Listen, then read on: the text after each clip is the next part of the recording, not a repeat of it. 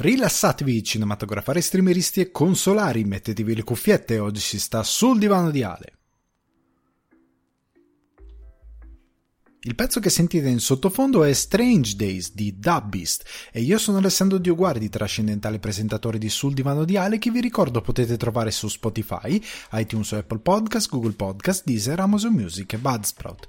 Se volete supportare Sul Divano di Ale le mire di espansione per un giardino zen migliore potete farlo offrendomi un cappuccino su www.buymeacoffee.com slash sul divano di Ale. In questa puntata di Sul Divano di Ale sfrutto le chiacchiere per parlare di televisione e dell'esordio Rai di Alessandro Cattelan, con da grande come cambia le cose per la TV generalista e perché è importante per il futuro. E parlando di televisione futuro, è impossibile ignorare un presente in movimento con l'annuncio della serie The Ferragnez e dell'adattamento della trilogia di fumetti brutti. Ecco perché dovremmo osservare entrambi i fenomeni indipendentemente dal nostro gusto. Tempo di convoi, ma anche di domande, e allora vi invito a sedervi sul divano per discutere di generi che vanno e vengono, di quali vorreste tornassero e di quanto siano diventate divisive e soffocanti le opinioni del pubblico. Sul divano di Ale giunge anche il tempo delle recensioni e questa settimana vi parlo della prima stagione di Mythic Quest, la serie comedy dei creatori di It's Always Sunny in Philadelphia, a raccontarci una software house videoludica.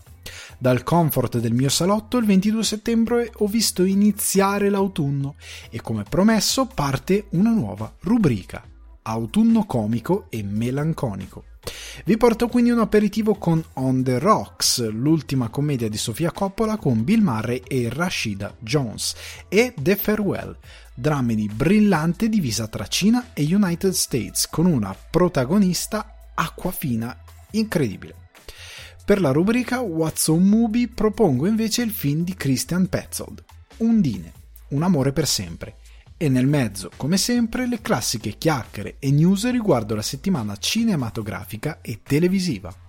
Ragazzi, bentornati e bentrovati sul divano di Ale. Sono come sempre scoppiettante, croccante e felice di avervi qui con me nonostante una settimana che mi ha letteralmente consumato. L'arrivo dell'autunno è stato ben accolto, ma questa settimana sono veramente distrutto. Sono alla, alla, fine. Però questa puntata non risentirà di questo mio essere alla fine perché c'è tanto da dire, c'è tanto da discutere. Ci sono un sacco di belle piccole news, delle recensioni molto accattivanti e delle discussioni molto interessanti. Grazie alle vostre domande, grazie ai convoi e grazie al supporto che mi date attraverso il Buy Me a Coffee. Perché come sapete il Buy Me a Coffee non è un servizio Patreon canonico d'abbonamento, ma è in questo caso letteralmente un bar nel quale entrate, mi potete offrire uno o più cappuccini, una tantum per fare una gentilezza e per mostrare il vostro affetto verso questo progetto che è sul divano di Ale. Questa settimana ringrazio Andrea Merri che come da nuova tradizione inizierò a leggere quando me li lascerete dei piccoli messaggi. In questo caso il buon Andrea, che ringrazio per i cappuccini che mi ha offerto, mi dice un piccolo supporto per un podcast perfetto come sottofondo alle varie ore di running. Grazie mille. Ma Andrea, ma io ringrazio te nuovamente, quindi credo sia la terza volta e te lo meriti, anche perché sei un runner e io sono anch'io un runner, anche a me piace correre, su Instagram il profilo lo conoscete Alessandro underscore di Guardi, avevo consigliato appunto il libro eh, di Murakami, L'arte di correre, eh, andate a recuperare magari il post, non mi soffermo eh, di nuovo nel, nel, consiglio, però io appunto sono un runner, ho tra l'altro ripreso da poco dopo un infortunio che ho avuto alla schiena e le, i primi giorni di corsa sono stati stati positivi. Ho fatto anche dei tempi, diciamo, insoliti per uno che si è effettivamente alzato dal divano dopo tre settimane eh, di stop quasi totale, anche se nel mezzo c'è stata una corsettina eh, di warm up, ma dove i tempi erano molto più bassi, eh, però non è, non è andata male. Quindi se riesco a tenerti compagnia mentre corri, sono troppo contento. Io durante la corsa ho un misto di musica, cose strane, non ho un rito ben definito per quando corro, sono cose che funzionano, non funzionano funzionano, mi distraggono, mi intrattengono, è un misto. Comunque grazie Andrea, sono contento e, e spero di farti compagnia in questo momento mentre stai correndo. Oggi avrai un sacco da correre perché se ti ascolti tutta la puntata mentre corri, qua mi sa che questa settimana sono due ore di corsa buona, quindi gra- grande maratoneta. Eh, andiamo avanti, andiamo avanti però con alcune piccole chiacchiere perché questa settimana è stato il compleanno di Bill Murray, 71 anni, a me fa un po' impressione. Sarà che sono arrivato in quel punto della vita, ormai ho ben scofanato i 30 anni e quindi tanti eh, eroi di quando ero ragazzino o della mia infanzia iniziano ad essere grandicelli. Bill Murray, 71 anni, ci ho ripensato, ho guardato più volte l'età, ho detto porca miseria, ma quando è successo sta cosa? Come fa ad avere 71 anni? Ed è un attore meraviglioso. Io, ripeto, il mio, conf- mio profilo Alessandro Underscore di Guardi su Instagram, ehm, ho consigliato quattro film. Quattro film dove lui è protagonista, anche se nella sua carriera da Caddyshack, che fu un caso dei fine anni, metà anni 80, fine anni 80, non mi ricordo, comunque negli anni 80, da quel film lì in poi Murray ha avuto una carriera enorme, sia da protagonista che come da eh, coprotagonista, ha avuto una carriera incredibile, è un attore comico eh, geniale, comico e non, perché poi è stato utilizzato anche per il dramma, è geniale perché ha capacità di improvvisare eh, in quanto incredibilmente legato eh, alla vita, cioè è un uomo che proprio ama profondamente la vita. E questa cosa infatti tornerà nel film eh, On the Rocks del quale parleremo eh, più avanti. Eh, è un uomo che è ovunque ed è pieno di aneddoti riguardo alla sua vita. C'è un documentario che cavolo devo ancora recuperare perché non ho avuto ancora occasione di vedere che raccoglie un po' eh, dei molti aneddoti. C'è una bellissima intervista eh, dove lui ha questa confessione, la trovate su YouTube se scrivete Bill Murray interview. Eh, c'è questa intervista dove appunto gli viene chiesto: eh, Ma tu come desideri? Cosa desideri? C'è qualcosa che. E lui ha questa risposta dove dice: eh, Vorrei essere più qui. Cioè vorrei essere più presente, vorrei essere eh, di più in questo mondo, continuare a essere più ehm, around, non mi viene bene di essere più in giro, perché è una cosa impossibile, è un sogno impossibile, perché purtroppo prima o poi tutti eh, dobbiamo, come alcuni dicono, tornare al creatore. Eh, però appunto è un uomo con un tale amore secondo me per la vita, per, per coglierla, che riesce a avere delle, delle invettive eh, nei suoi film, anche in Lost in Translation, che è uno dei film, ormai l'ho consigliato, ne ho parlato talmente tanto che, come dicevo nel post, mi rimangono solo i gabbiani con cui parlare di Lost in Translation, perché ne ho parlato a chiunque, un film che cito continuamente quando si parla di eh, certo cinema americano, quando si parla inevitabilmente di Bill Murray, eh, è anche lì ci sono scene totalmente improvvisate. Se avete visto il film, se non ricordo male, la scena eh, all'ospedale con la signora anziana giapponese completamente improvvisata. Quella cosa lì non era mai nella vita in sceneggiatura, anche perché la coppola non ha eh, quel guizzo di genialità a livello comico, non è il suo pane. Quello è proprio Bill Murray che prende possesso del film e mh, mm, fa solo bene. È un comico veramente sia di parola, poco di fisico, ma più che altro di facce, di recitazione, di inflessioni che dà alla voce è un attore che ha avuto una presenza enorme nel campo della commedia e che è stato declinato anche in dramma in maniere meravigliose. Ho consigliato appunto Broken Flower di Jim Jarmusch, con il quale sono bipolare. Io con Bar- Jarmusch ho momenti in cui lo adoro, momenti in cui un po' lo mal sopporto, però capisco, però gli voglio bene. E quel film è mm, così. A volte lo guardo e gli voglio bene, a volte lo guardo e non gli voglio troppo bene.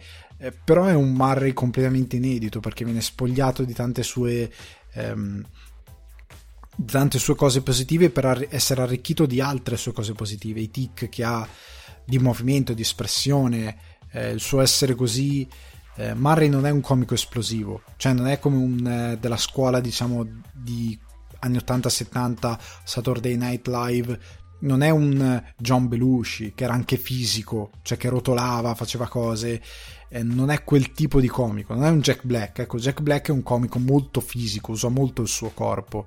Murray no, Murray è incredibilmente statico e è, eppure essendo statico ti fa morire da ridere e sfrutta quello quel film. E come lo fa Anderson nel suo Le avventure acquatiche, che è l'altro film che ho, conf- che ho consigliato. Ehm, è difficile consigliare dei film di Murray perché sono tantissimi.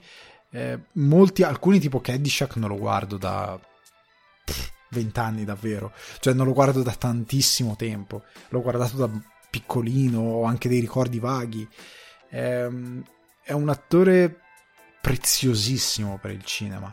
Preziosissimo, uno di quelli geniali che nasce una volta ogni tanto. Ed è anche stranissimo perché non è neanche uno di quelli che lo vedi in continuazione eh, alle premiazioni, non lo vedi continuamente schierato a Hollywood per qualsiasi causa. Eh, lui è un uomo incredibilmente privato, incredibilmente tranquillo, quasi un antidivo per certi versi, eh, eppure essenziale per, la, per, il, per Hollywood stessa, cioè un attore incredibilmente essenziale ed è così schivo per quel tipo di vita glamour che noi abbiamo degli attori ed è mm, meraviglioso. Comunque, dopo ne parlerò ancora ehm, per quanto riguarda il, il, film della Coppola. Questa settimana c'è stato poi anche il mio personale eroe. Dopo che per settimane eh, si è parlato appunto di ehm, aspettative dei fan e quant'altro, è arrivato Topher Grace. Topher Grace che interpretò eh, anche lui un ottimo attore. Eh. Um, non ha molta fortuna, nel senso non ha dei ruoli di primissimo piano. Um, che lo hanno portato, diciamo, a essere conosciutissimo come, un, eh, come molti altri attori di Hollywood, ma è un bravo attore. E, ed è uno zuzzurellone. Spider-Man 3 faceva Venom, ecco quello che, che stavo dicendo. E lui dopo tante persone, mi pare su Reddit, eh, che gli chiedevano ma sarà in uh, No Way Home, eccetera, eccetera, lui ha preso stufo e anche per trollare un po' quest'onda, ha scritto questo, questa risposta a questo utente che vi leggo, traducendola al volo dall'inglese, eh, dove dice per favore che rimanga tra noi, ci sono, cioè sono nel film. Eh, il plot, quindi la trama, parte con Peter Parker, Tom Holland, ehm, annoiato dal fatto che tutti conoscono la sua identità e che eh, a un certo punto eh, some crazy shit, quindi della roba, eh, della roba completamente fuori di testa, ehm, accade tra Doctor Strange e Doctor Octopus. E, cioè con Doctor Strange e Octopus arriva nella nostra dimensione. Poi arriva Electro e Green Goblin. E, um, poi ci sono questi eh, i cerchi di, di, energia che sono quelli di Doctor Strange. Ehm, e ci sono. Ehm, e, e, e, loro dicono guarda c'è, c'è, Spider-Man che sta stoppando il tempo, sta fermando il tempo. Poi arriva Tom Hardy e, e arrivo anch'io e, e combattiamo e ovviamente io vinco ehm, e non è neanche un combattimento, cioè sostanzialmente eh, gli, gli, spacco il culo immediatamente, I kick his ass immediately. Um, e poi dice: Non per svelare troppo, eh, ma ci sono anche alcuni attori della serie originale televisiva degli anni 70 di Spider-Man, eh, Aquaman, Batman, Affleck, non Keaton, eh, che fanno crossover. E grazie a Disney, Ans- il fantasma di Han Solo da Rise of Skywalker e anche il robot di Eve eh, di Wally. E poi dice, vi prego, eh, ancora, ripeto, è che rimanga tra noi. È stata una delle cose più belle della settimana, perché ormai questo argomento ha stufato. Cioè, siamo veramente, non ce la facciamo più. Cioè, anche l'utente che gli ha chiesto, ma tu sei in No Way Home? Eh, basta, per favore. basta. Anche perché eh, per fortuna che è uscita questa cosa perché così si può alleggerire un attimino eh, i toni di quello che è il rumor attorno a questo film perché dopo Garfield disperato che prova a dire no ragazzi abbassiamo le aspettative se no rimanete delusi cioè non, non, se ne poteva veramente più questa cosa ha alleggerito davvero eh, tutto quanto eh, dedico una piccola parentesi agli Emmy. Non vi faccio il pippone su chi ha vinto, chi non ha vinto. Non voglio dare questo spazio agli Emmy. Eh, voglio solo dire che ehm, c'è stato un Seth Rogen grandioso. Cioè, scrivete Seth Rogen Emmy 2021, evitate quelli, eh, quei classici wannabe e-entertainment che provano a fare news online e tagliano il suo intervento e lo copiano online con il loro commentary, che non ce ne frega niente. Evitate questa roba, cercate il suo intervento che, guarda caso, gli Emmy non hanno condiviso, sono gli interventi di chiunque tranne quelli di Seth Rogen. Lo trovate registrato da altri dalla televisione, perché sostanzialmente lui è arrivato e fa è salito sul palco, ha fatto come molti altri guest ehm, che hanno presentato la serata, hanno introdotto i premi e che hanno fatto il loro pezzo comico. Il suo pezzo comico è stato sul fatto che ha detto: Ma cavolo, siamo tantissimi in questa stanza. Cioè, a me avevano detto che era all'aperto. Altri, eh, se avessi saputo che questa roba era al chiuso, non sarei mai venuto. E fa spaccare da ridere. Ovviamente quelli dell'Emmy non hanno gradito perché questi premi sono sempre, per quanto io possa rispettare certe cose, ma sono sempre veramente laccati. È la lacca c'era lacca Hollywood, dove tutto deve essere liscio, perfetto. È, è questa pretesa è similare a eh, se vi ricordate appunto le serie tv teen fino agli anni 2000 eh, come in The O.C. dove sono tutti belli in maniera schifosa tutti, non c'è uno studente nella scuola che è brutto sono tutti fotomodelli palestrati bellissimi questi premi vorrebbero essere così anche a livello di mm, di, di vendibilità al pubblico sono di un fastidioso e che uno come Seth Rogen vestito in una maniera incredibile, in senso positivo, sia arrivato sul palco, abbia scardinato tutto, abbia fatto questa, eh, questo suo pezzo, è, è, solo positivo. Cioè, già il fatto che lui esista in quell'ambiente è meraviglioso. Quindi recuperatelo perché dura meno di due minuti e fa schiantare. Eh, sono felicissimo per Ted Lasso che ha vinto diversi premi, ha vinto eh, lui il protagonista ha vinto il, l'attore che fa Roy Kent che ha anche scoperto sceneggiatore della serie che non era nato per fare l'attore di quel personaggio ma lui ha provato a interpretarlo e ai produttori è piaciuto e l'hanno voluto e ai creatori più che altro.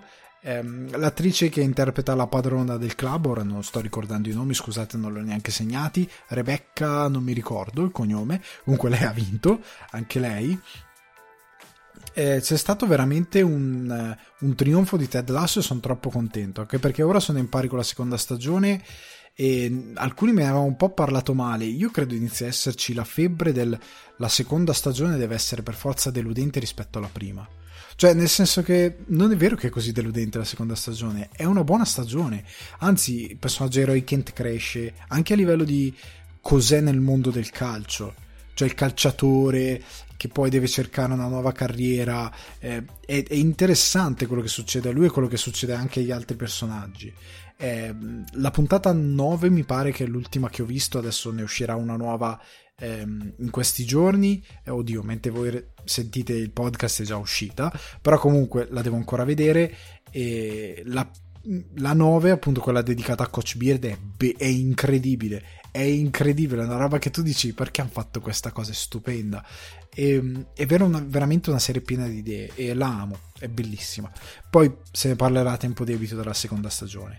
Ehm, la cosa che mi ha deluso di questi Emmy, io non, non mi ritengo un esperto capace di eh, dire cos'è eh, cosa va premiato o meno, non mi metto al pari di chi ha dato questi premi, però io ritengo folle che nella categoria Outstanding Variety Special, tra parentesi pre-record, quindi eh, speciali, di, speciali di varietà eh, registrati, non live, non televisione live, abbia vinto Hamilton, Hamilton e non abbia vinto Burr Burnham Inside.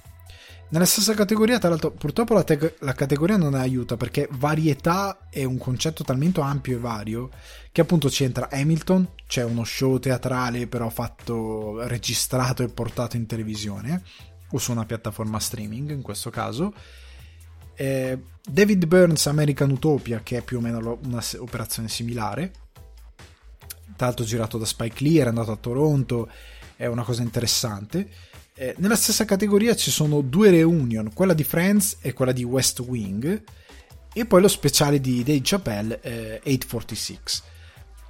È, è, un, è, veramente varietà, cioè c'è un, una larghezza di intenti, robe diverse, che è difficile premiare una cosa piuttosto che l'altra, però è, fa tutto parte del calderone varietà, ok?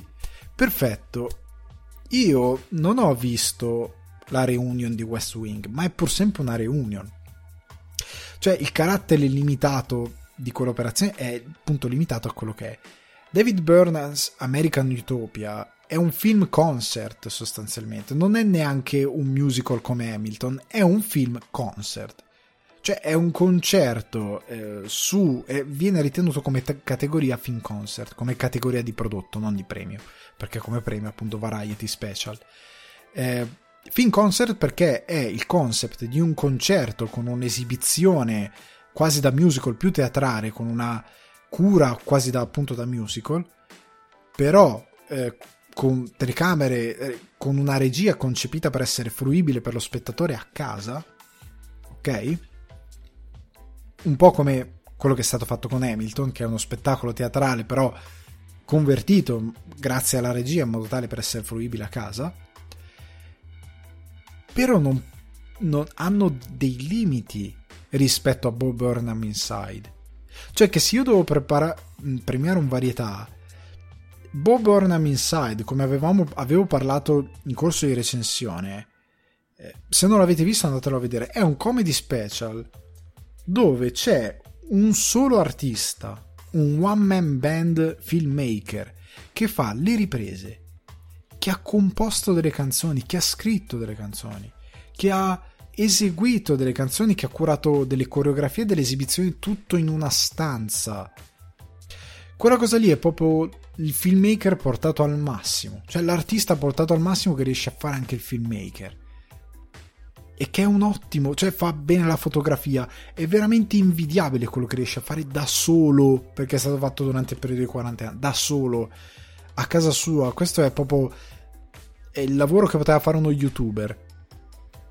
E lui è partito come youtuber, solo che lui l'ha fatto dalla sua cameretta, eh, l'ha fatto parlando del presente, non della, pan- della, pandemia molto relativamente, l'ha fatto più che altro parlando proprio dei nostri tempi, eh, White Woman Instagram, eh, il, il, ruolo della commedia nel mondo moderno, parla di, di affronta per un certo senso la depressione, affronta anche internet, cioè nel momento in cui lui fa quella parte dove fa eh, il gameplay e il gameplay però è lui e c'è la finestrella col gameplay di lui che fa il commentary e che fa più che altro il, il, lui sta giocando e ha il gameplay a schermo e poi questa cosa diventa una matriosca ed è stupenda.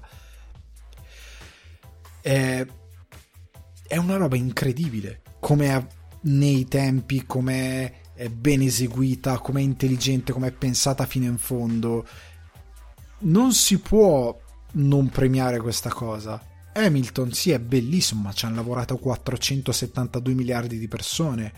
Cioè, bravissimo Lil Manuel Miranda, è un grande. E Hamilton è, è uno spettacolo meraviglioso, cioè, sicuro, bellissimo ma non puoi paragonarlo al lavoro di Bob Burnham per come impatta sui tempi, eh, per come dura nel tempo. Cioè, io ho visto lo, lo speciale e la sua. Mm, tutto l'album che compone poi effettivamente questo speciale me lo sono riascoltato per settimane e per mesi. Cioè, una roba che ti rimane in testa. Cioè, intanto cucino e inizio a cantare White Woman, White Woman Instagram. Cioè, proprio così. È, è una cosa che ha un impatto culturale e sociale tutto il resto, Friends di Reunion, sì, è una reunion, va bene, se avesse vinto un premio sarebbe stato uno scandalo. Eh, West Wing è limitato, David Chappelle ok, lo speciale, bravo, ma questo è un altro... Bob Burnham è un altro livello, non si può non dargli un premio. Per me è una follia, è proprio una follia. Però, hanno deciso così, va bene. Passiamo a mm, Cattelan che ha fatto il suo esordio sulla Rai con Da Grande. L'altra sera ho fatto una cosa rara, cioè mi sono intrattenuto con la televisione italiana. Eh, Rai, poi evento epocale, cioè io mi siedo a guardare la televisione eh, per po- una manciata di eventi. Eh, Masterchef, sono un fan totale di Masterchef, mi piace proprio. Eh, X Factor, devo dire la verità, lo guardicchio. Ora sono curioso di vedere la nuova edizione dopo post Catalan, non so com'è. Eh, mi, mi, intrattiene. Cioè, devo dire la verità, mi rendo conto che a livello musicale fa abbastanza dei danni. Però. e che ha un, un'efficacia molto relativa, tant'è che ha chiuso in tutto il mondo, ha chiuso anche quello UK, quello italiano credo sia l'unico in piedi al mondo, The Last Man Standing, credo forse sia l'ultima volta. Ehm, eh, sta di fatto che eh, poi ci sono molte poche altre occasioni in cui effettivamente do tutta la mia attenzione a qualcosa di televisivo e soprattutto che si fa in Italia e in particolar modo in Rai. E, ehm, l'arrivo di Cattelan in Rai è molto importante perché la Rai è proprio la televisione generalista che parla a tutti in assoluto. Perché Sky comunque sempre, ha sempre un limite. Sky is the limit, proprio letteralmente. Eh, perché non tutti ci arrivano, non tutti ci possono arrivare, non tutti hanno la voglia con la fruizione e il suo EPCC traslato in Rai ma allungato perché gli hanno dato due serate da tre ore l'una mi pare eh, è un lavoro difficile da fare ed era difficile farlo con eh, le idee che ha, che ha avuto lui eh, e soprattutto sì, è un EPCC traslato in, Rai, in Rai è allungato, ma bisogna fare i conti appunto con l'oste, col fatto che siamo in Rai. Cioè Rai è una televisione incredibilmente conservatrice, cioè Lundini va in onda tipo alle 11 di sera. Questo è andato in prima serata. Ehm, Rai non è una televisione che rischia molto, diciamolo. Eh, la cosa più hot che c'è in Rai, se non ricordo male, è Alberto Angela, che internet, grazie alla cultura del meme, ha reso eh, incredibilmente presente, incredibilmente ovunque famoso e va bene perché è meglio Alberto Angela pop e famoso che tanti altri, eh, tante altre forme di intrattenimento becere. Meglio così. Però stiamo parlando di un, di un tipo di televisione che esiste da sempre. Catalan no. Catalan ha portato cioè, prima di tutto è bello perché lui ehm, ha portato un linguaggio che in Italia usano praticamente nessuno e lui l'ha portato nella televisione generalista, aprendo con eh, un pezzo che eh, rispetta la tradizione della TV italiana, che eh, è pop, perché Catalan ha questa cosa che ha la sua cultura pop, ma anche quella del presente e lo si vede dagli ospiti che invita, eh, lo si vede da chi fa esibire sul palco, da come comunica. Ehm, eh, si vede che è nel presente e che vuole rimanere in esso, non vuole andare indietro nel tempo. Anche il suo da grande non è stato un fan service a quelli della sua età o anche della mia età che sono cresciuti con Cattelan. È stata un'apertura a molte cose. E ehm, critica in, quel, in, quell'inizio del programma il sistema Italia, il sistema televisione 40 anni, sei un esordiente. Che poi Carlo Conti lo dice così, ridendo, partecipando allo scherzo, ma lui è parte del problema, cioè lui non è parte della soluzione. Catalan è parte della soluzione. Cioè, è un perché lui mette sul palco dei ragazzi giovani, mette sul palco, cioè il fatto di essersi portato i Street Clerks e non aver accettato magari una band datagli dalla Rai di ultra 75 anni che gli facevano l'esibizione, che gli facevano l'accompagnamento, è già qualcosa di enorme. Eh, il fatto di eh, aver portato di nuovo Elodie e di averla sfruttata in un determinato modo, sia musicale sia di show, ehm, il fatto di ehm, utilizzare argomenti che siano moderni e che quindi di portare in Rai un pubblico che prima stava da altre parti. Cioè, il formato late show che Catalan ha cambiato per questo da grande, perché lui l'aveva già fatto per PCC e funzionava. L'ha dovuto cambiare per da grande Rai con tre ore, un programma allungato, due sole puntate. Ha dovuto adattarsi molto alla Rai, ma ha portato comunque la sua forma di comunicazione è una TV moderna, perché in Italia chi ha fatto i, i simil late show, prendete Fazio, quello Fazio non è propriamente un late show, è una versione eh, illuminata, molto illuminata, molto leggera, molto poco moderna, molto già antiquata quando è partita, di un qualcosa che rispetto alla sua origine è già geriatrica. Cioè, eh, un late show americano Letterman negli anni 90 era 100 volte più moderno di quello che poi ha fatto Fazio con che tempo che fa. È incredibile questa cosa da dire, però è la verità. E Letterman, come chiunque altro eh, dopo di lui, ha un linguaggio molto più moderno rispetto a eh, Fazio. Anche gente più anziana di Fazio.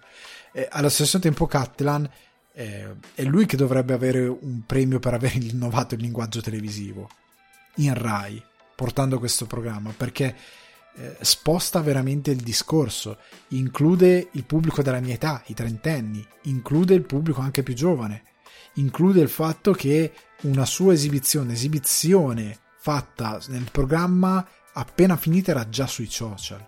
Cioè è una scelta comunicativa che non è sempre fatta in questo modo, che non è sempre così curata, eh, che non è sempre così, eh, ripeto, nei tempi. Può sembrare una banalità, ma secondo me non lo è. Ora sono curioso di vedere cosa ha fatto con Netflix, perché lì gli hanno probabilmente dato un po' più libertà, un po' più budget magari e un po' più eh, capacità di esplorare. La Rai per cambiare ha bisogno di 20 anni di Cattelan e non uno, ne ha bisogno anche di, di altri proto Cattelan, cioè che non vuol dire esattamente come lui, ma eh, di eh, uomini di spettacolo che arrivano in televisione e portano qualcosa di nuovo, di alternativo, eh, di presente, che ha uno sguardo al presente, eh, che ha effettivamente... Ecco, la cosa che mi piace di Cattelan è che quando PCC invita Zero Calcare, per lui non è uno sconosciuto. Cioè, nella TV italiana, quando ehm, un host, che possa essere Carlo Conti o eh, l'imbarazzante esibizione di Rovazzi a Sanremo, non per Rovazzi, ma per Baglioni, che era chiaro stava facendo una cosa tanto per farla, ma era proprio fuori dal suo elemento. Quando determinati showman o presentatori eh, inventati o professionali in Italia invitano determinate presenze, finiscono poi ah, zero calcare che fa i fumettini, cioè hanno questo linguaggio. Capisci chiaramente che sono fuori tanto dall'elemento. Cattelan che è ben eh, aperto e, e presente nel presente, nel senso che è sveglio, non è un addormentato, è comunque eh, capace di parlare col suo ospite, di avere un dialogo. Cioè nessuno della recente televisione come ha fatto lui con EPCC è andato a New York per andare da Jimmy Fallon e intervistare nella trasmissione di Jimmy Fallon Jimmy Fallon. Cioè, capite cosa sto cercando di dire? Nessuno ha avuto quell'ambizione, nessuno ha avuto quell'intelligenza, nessuno ha avuto eh, questa capacità di cambiare davvero il linguaggio. Chiunque altro si è seduto a uno standard che è lo standard di una televisione che non si muove, che è monolitica e lui cerca di smuovere qualcosa e io spero che gli diano altro, ma che soprattutto gli diano la possibilità di farlo con i suoi tempi, perché Capisco che gli avete dato solo due puntate, non so per quali accordi, per quali motivi, però due puntate così lunghe, tutta una serata, gli storpiate, nonostante il suo impegno enorme, un format che uno non può reggere tre ore. Cioè, lui è un grande che lo ha retto con quell'energia, con quella forza. Cioè, non era facile. È stato veramente bravo. Comunque, passiamo alle news, dove si continua a parlare di televisione, perché abbiamo come detto in introduzione, Amazon Prime Video che ha annunciato un nuovo show Amazon Original, ovvero The Ferragnez, la serie, e vi leggo il comunicato. Chiara Ferragni, Fedez e la loro famiglia saranno protagonisti nella nuova serie Amazon Original prodotta in Italia. La serie in otto episodi prodotta da Ben J Italia Benny J, scusate, Italia, per Amazon Studios, sarà disponibile in esclusiva su Prime Video in 240 paesi e territori nel mondo a dicembre 2021. Perché ho detto in introduzione che è importante? Per lo stesso discorso di Catalan, del racconto e della narrazione del presente.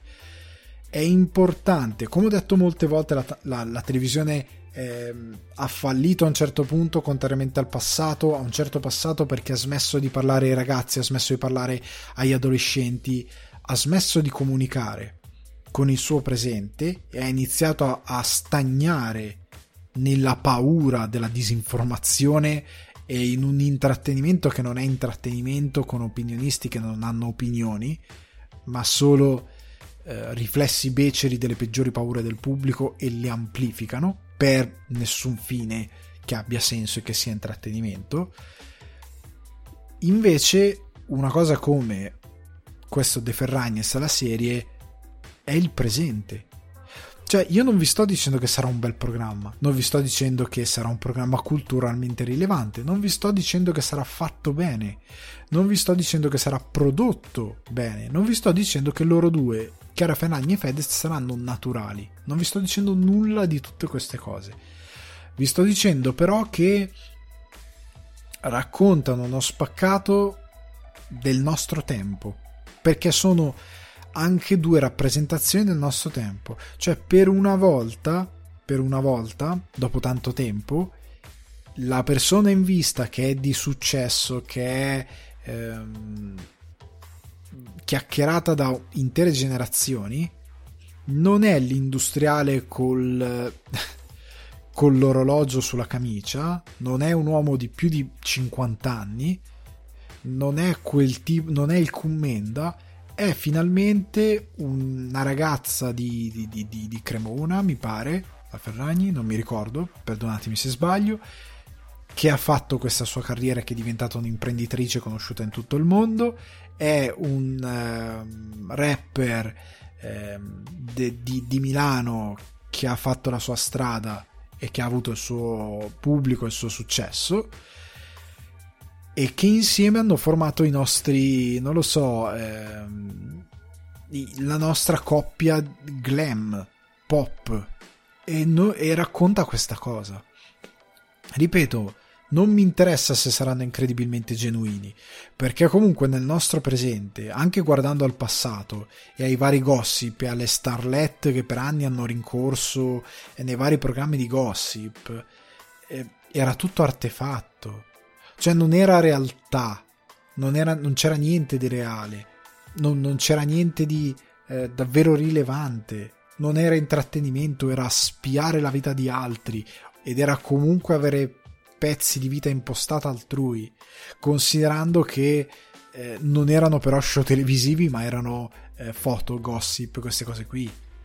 In questo caso stiamo avendo un, eh, un riflesso di qualcosa, per quanto artefatto sia, ma il fatto che sia già in televisione ti fa capire che non è veritiero al 100% ma è comunque interessante seguirlo. Cioè, esce a dicembre e a dicembre me lo guardo. Cioè, ve lo dico qua adesso, ve lo guardo perché mi interessa come fenomeno pop, come fenomeno televisivo. Eh, poi può essere bruttissimo, può essere bellissimo, può essere medio. Però è importante che ci sia, va bene che ci sia. Piuttosto che avere l'ennesima produzione eh, di gente che non dovrebbe essere lì o che è lì per tutti i motivi sbagliati o che eh, cosa vi posso dire che è ancora lì dopo troppo tempo? Eh, meglio una cosa del genere. È un attimino più rinfrescante per l'ambiente. È giusto che ci sia. L'altra cosa interessante è che Beam Produzione insieme a Feltrinelli Original hanno deciso di produrre un adattamento della trilogia fumetti di fumetti brutti, ehm, che nome d'arte, ovvero fumetti brutti, ma nome reale Josephine Iole Signorelli. Eh, la serie è firmata dalla regista Laura Lucchetti, scritta con Luca Giordano e con la collaborazione ovviamente di Josephine Gioli Signorelli, alias Fumetti Brutti, ripeto. La trilogia, giusto per darvi il riferimento, è Romanzo esplicito, P, la mia adolescenza trans e Anestesia.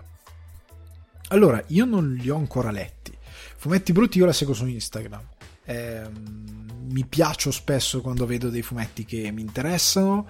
Eh, è una voce interessante anche qui è la trilogia è la, tri- è la trinità del presente. Catalan, i Ferragnez e Fumetti Brutti. Fumetti Brutti è un altro spaccato del presente.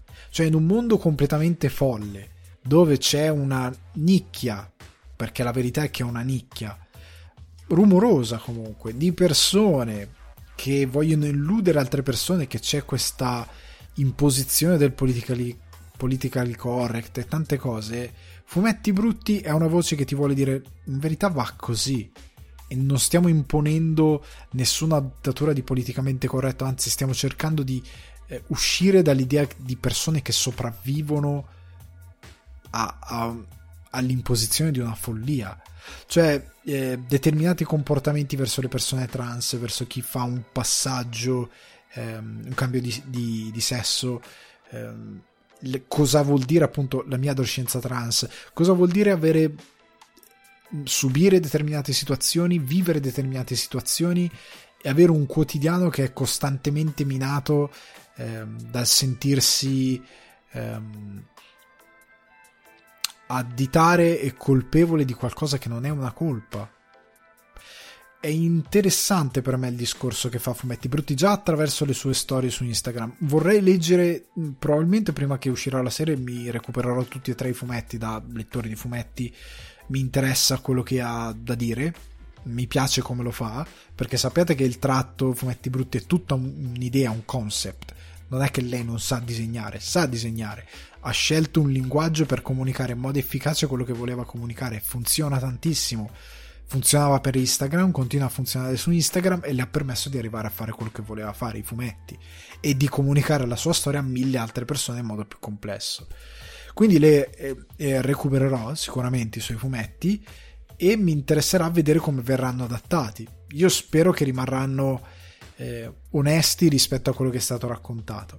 Eh, spero che possano essere un, una finestra per molte persone, eh, per una fetta di ehm, pubblico che non è solo pubblico, ma sono eh, come diceva Stan Lee, eh, le vostre sorelle, i vostri fratelli, i vostri amici, i vostri vicini di casa, eh, le persone che stanno attorno a voi e che compongono la quotidianità e che è giusto che abbiano la loro voce come la chiunque altro e che raccontino la loro verità, che è la verità, rispetto a una bugia eh, imbellettata con un po' di eh, vittimismo che invece viene raccontata da una nicchia che per qualche ragione non vuole che delle persone conducano una vita serena per dei, delle ragioni completamente non opinabili, ma completamente senza una razionalità. Ecco, questo è, è la cosa che si può effettivamente eh, dire di eh, questa cosa. L'ultima news di questa settimana e che mi spaventa molto è la produzione dell'adattamento dei Cavalieri dello Zodiaco. Allora, allora, facciamo. Non si sa molto. Si sa solo che nel cast ci sono Madison Eisman o Iseman. Non so bene questo cognome, diciamo Eisman. E Makenyu, che è un attore giapponese figlio del recentemente scomparso quest'estate Sonny Chiba, mitico eh, e saranno i due lead, questi due, di questo adattamento eh, di, dei Cavalieri dello Zodiaco portato in live action a schermo, nel quale ci saranno anche Sean Bean e Famke Jensen, che è la ehm, Fenice degli X-Men, ok? Cast molto ricco, sono stati detti anche altri attori, vi ho citato quelli principali. Eh, Thomas Baginski è regista eh, e animatore eh, polacco che ha fatto cutscene di Cyberpunk, eh, The Witcher, ehm, è uno che sa il fatto suo e che si trova alla regia di questo live action e ha la sceneggiatura di Josh Campbell e Matt eh, Stuken che sono già sceneggiatori di Ten Cloverfield Lane, un film molto bello. Non so cos'altro hanno scritto, onestamente. Non mi sono informato a fondo. Ho un po' paura perché ho letto che è l'ennesima riscrittura del film, quindi mm, eh, ok. So solo che Andy Chang, che è uno stunt coordinator abbastanza conosciuto nel mondo eh, degli stuntmen e dei, dei performer eh, di, di coreografie di arti marziali, sta curando le coreografie del film ed è anche coinvolto in qualche scena. Io non so cosa pensare di questo adattamento perché non si sa assolutamente niente. Niente. So solo che eh, come Cavalieri dello Zodiaco è già molto delicato come brand perché ha x mila ingenuità, eh, è già molto ingenuo e molte volte faticoso da digerire nel, nella sua rappresentazione animata. Quindi figuriamoci in quella che può essere una trasposizione live action. Eh, sta di fatto che non lo so, vediamo dove vanno a parare. Potrebbe essere orribile. Qualora dovesse essere orribile, ragazzi, ci, ci divertiremo. E, e, passerà probabilmente la storia come una cosa orribile, l'ennesimo live action orribile. Però intanto esiste, io sono già un po' contento per questo. Fate conto che erano anni che ci provavano, credo una decina d'anni. Finalmente ci sono riusciti. Vedremo cosa viene fuori. Passiamo però molto molto molto agilmente per convoi perché settimana scorsa avevo parlato di sitcom e del perché ehm, ha senso perché me l'avevate giustamente chiesto con una domanda produrle. E allora ho chiesto di dirmi quale sitcom guardate e quale mm, quanto tempo ci investite e ho raccolto un po' di risposte tipo eh, Samantha che mi scrive eh, dicendo, eh, rispondendo per la rubrica con voi, io e il mio compagno adoriamo guardare The Office, tra parentesi americano, ottima scelta, anche se quello inglese è bello anche lui. Allora, dei pasti, ottima scelta anche quello. Abbiamo pranzato e cenato nei mesi scorsi guardando anche The Big Man Theory, Scrubs, che personalmente adoro, grandissima, e Friends. Grazie mille, non vedo l'ora di ascoltare il prossimo episodio. Eh, a, a, pranzo le sitcom sono il sale della terra. Cioè, io a colazione tendo le, cola- eh, le colazioni, a colazione le colazioni, sì. Eh, le tendo i cartoni animati. Cioè, mi, mi, ancora se c'è una serie animata, un anime, qualcosa che voglio guardare, me lo butto a colazione. Però anche le sitcom, ultimamente Seinfeld, eh, sto recuperando appunto It's Always Sunny in Philadelphia perché l'avevo droppato anni e anni e anni fa. Ehm, mi sto guardando un po' di serie, eh, un po' di sitcom di questo tipo anche a colazione. Però a pranzo sono perfette perché ti fanno giù, sei tranquillo, non ti richiedono troppo impegno, quindi le butto giù ottima scelta comunque per tutte le serie. Zarathustra 89, ovvero Eric, mi chiede, mi, mi, dice più che altro, per quanto riguarda le sitcom direi che come tempo di investimento ci dedico un'ora al giorno, la sera, quando sono a cena con la mia compagna e abbiamo bisogno di staccare dalla giornata lavorativa. Se riusciamo guardiamo ogni sera, weekend escluso, altrimenti quando è possibile. Al momento stiamo guardando The Office, grandi, e direi che è già entrata nella mia lista delle sitcom preferite. Le altre invece sono Scrub, Friends e I Simpson, classiche ma immortali bravissimi. Stefano G87, eh, le sitcom vincono abbastanza facilmente con me, le adoro quasi tutte, da Scrubs a New Girl, da Modern Family e How I Met Your Mother, da Brooklyn Nine-Nine a Community, passando per Happy Days e Friends, The Office e via dicendo, perché sono veramente un momento di sano relax, dove spegnere il cervello e farsi qualche risata. Sono un toccasana che mi tira su nei momenti tristi. Eh sì, le sitcom sono questo, devono essere il momento proprio di, di per riprendersi, per per svagarsi, per stare bene. Eh, poi possono essere più o meno complesse, più o meno elaborate, ma l'importante è che vi facciano, vi diano quei 20-25 minuti di evasione, che vi facciano stare bene. Il cinefilo ponderato, altro ascoltatore fedelissimo, mi dice: ovviamente le sitcom anche per me sono importantissime all'interno della giornata. Ne guardo e ne ho guardate tantissime, più merite- dalle più meritevoli, Friends, Scrubs, How I Met Your Mother, alle meno meritevoli, Baby Daddy, Two, 2 Brock Girls, eccetera. Però sono ormai anni che non inizio una serie TV nuova. Per questo ti ho fatto quella domanda la settimana scorsa, proprio perché io, come credo anche altri, preferisco rifugiarmi nelle sitcom, in cui so già cosa aspettarmi, perché le ho viste e riviste per anni. E perfetto, che è una cosa in linea.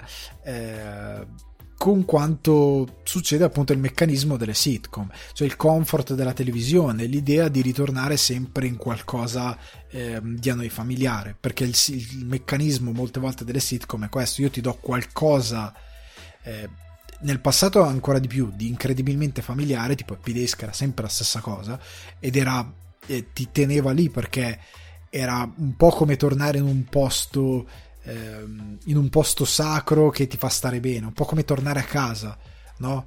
Che riconosci tutte le cose, tutte le situazioni ed è una cosa sulla quale contare. Questo tipo di routine è umanamente eh, confortante, è una cosa che conforta l'essere umano e quindi è il meccanismo delle sitcom. Poi ovviamente ci sono quelle più evolute, tipo Scrubs o anche How I Met Your Mother, dove il tuo comfort piano piano si sposta, nel senso i, de- delle belle sitcom hanno questi personaggi che piano piano, senza che tu lo realizzi, cambiano. Col cambiare degli episodi delle stagioni, delle situazioni, eh, si amplia il ventaglio delle cose che possono raccontare, cambiano le loro situazioni e un po' si spostano.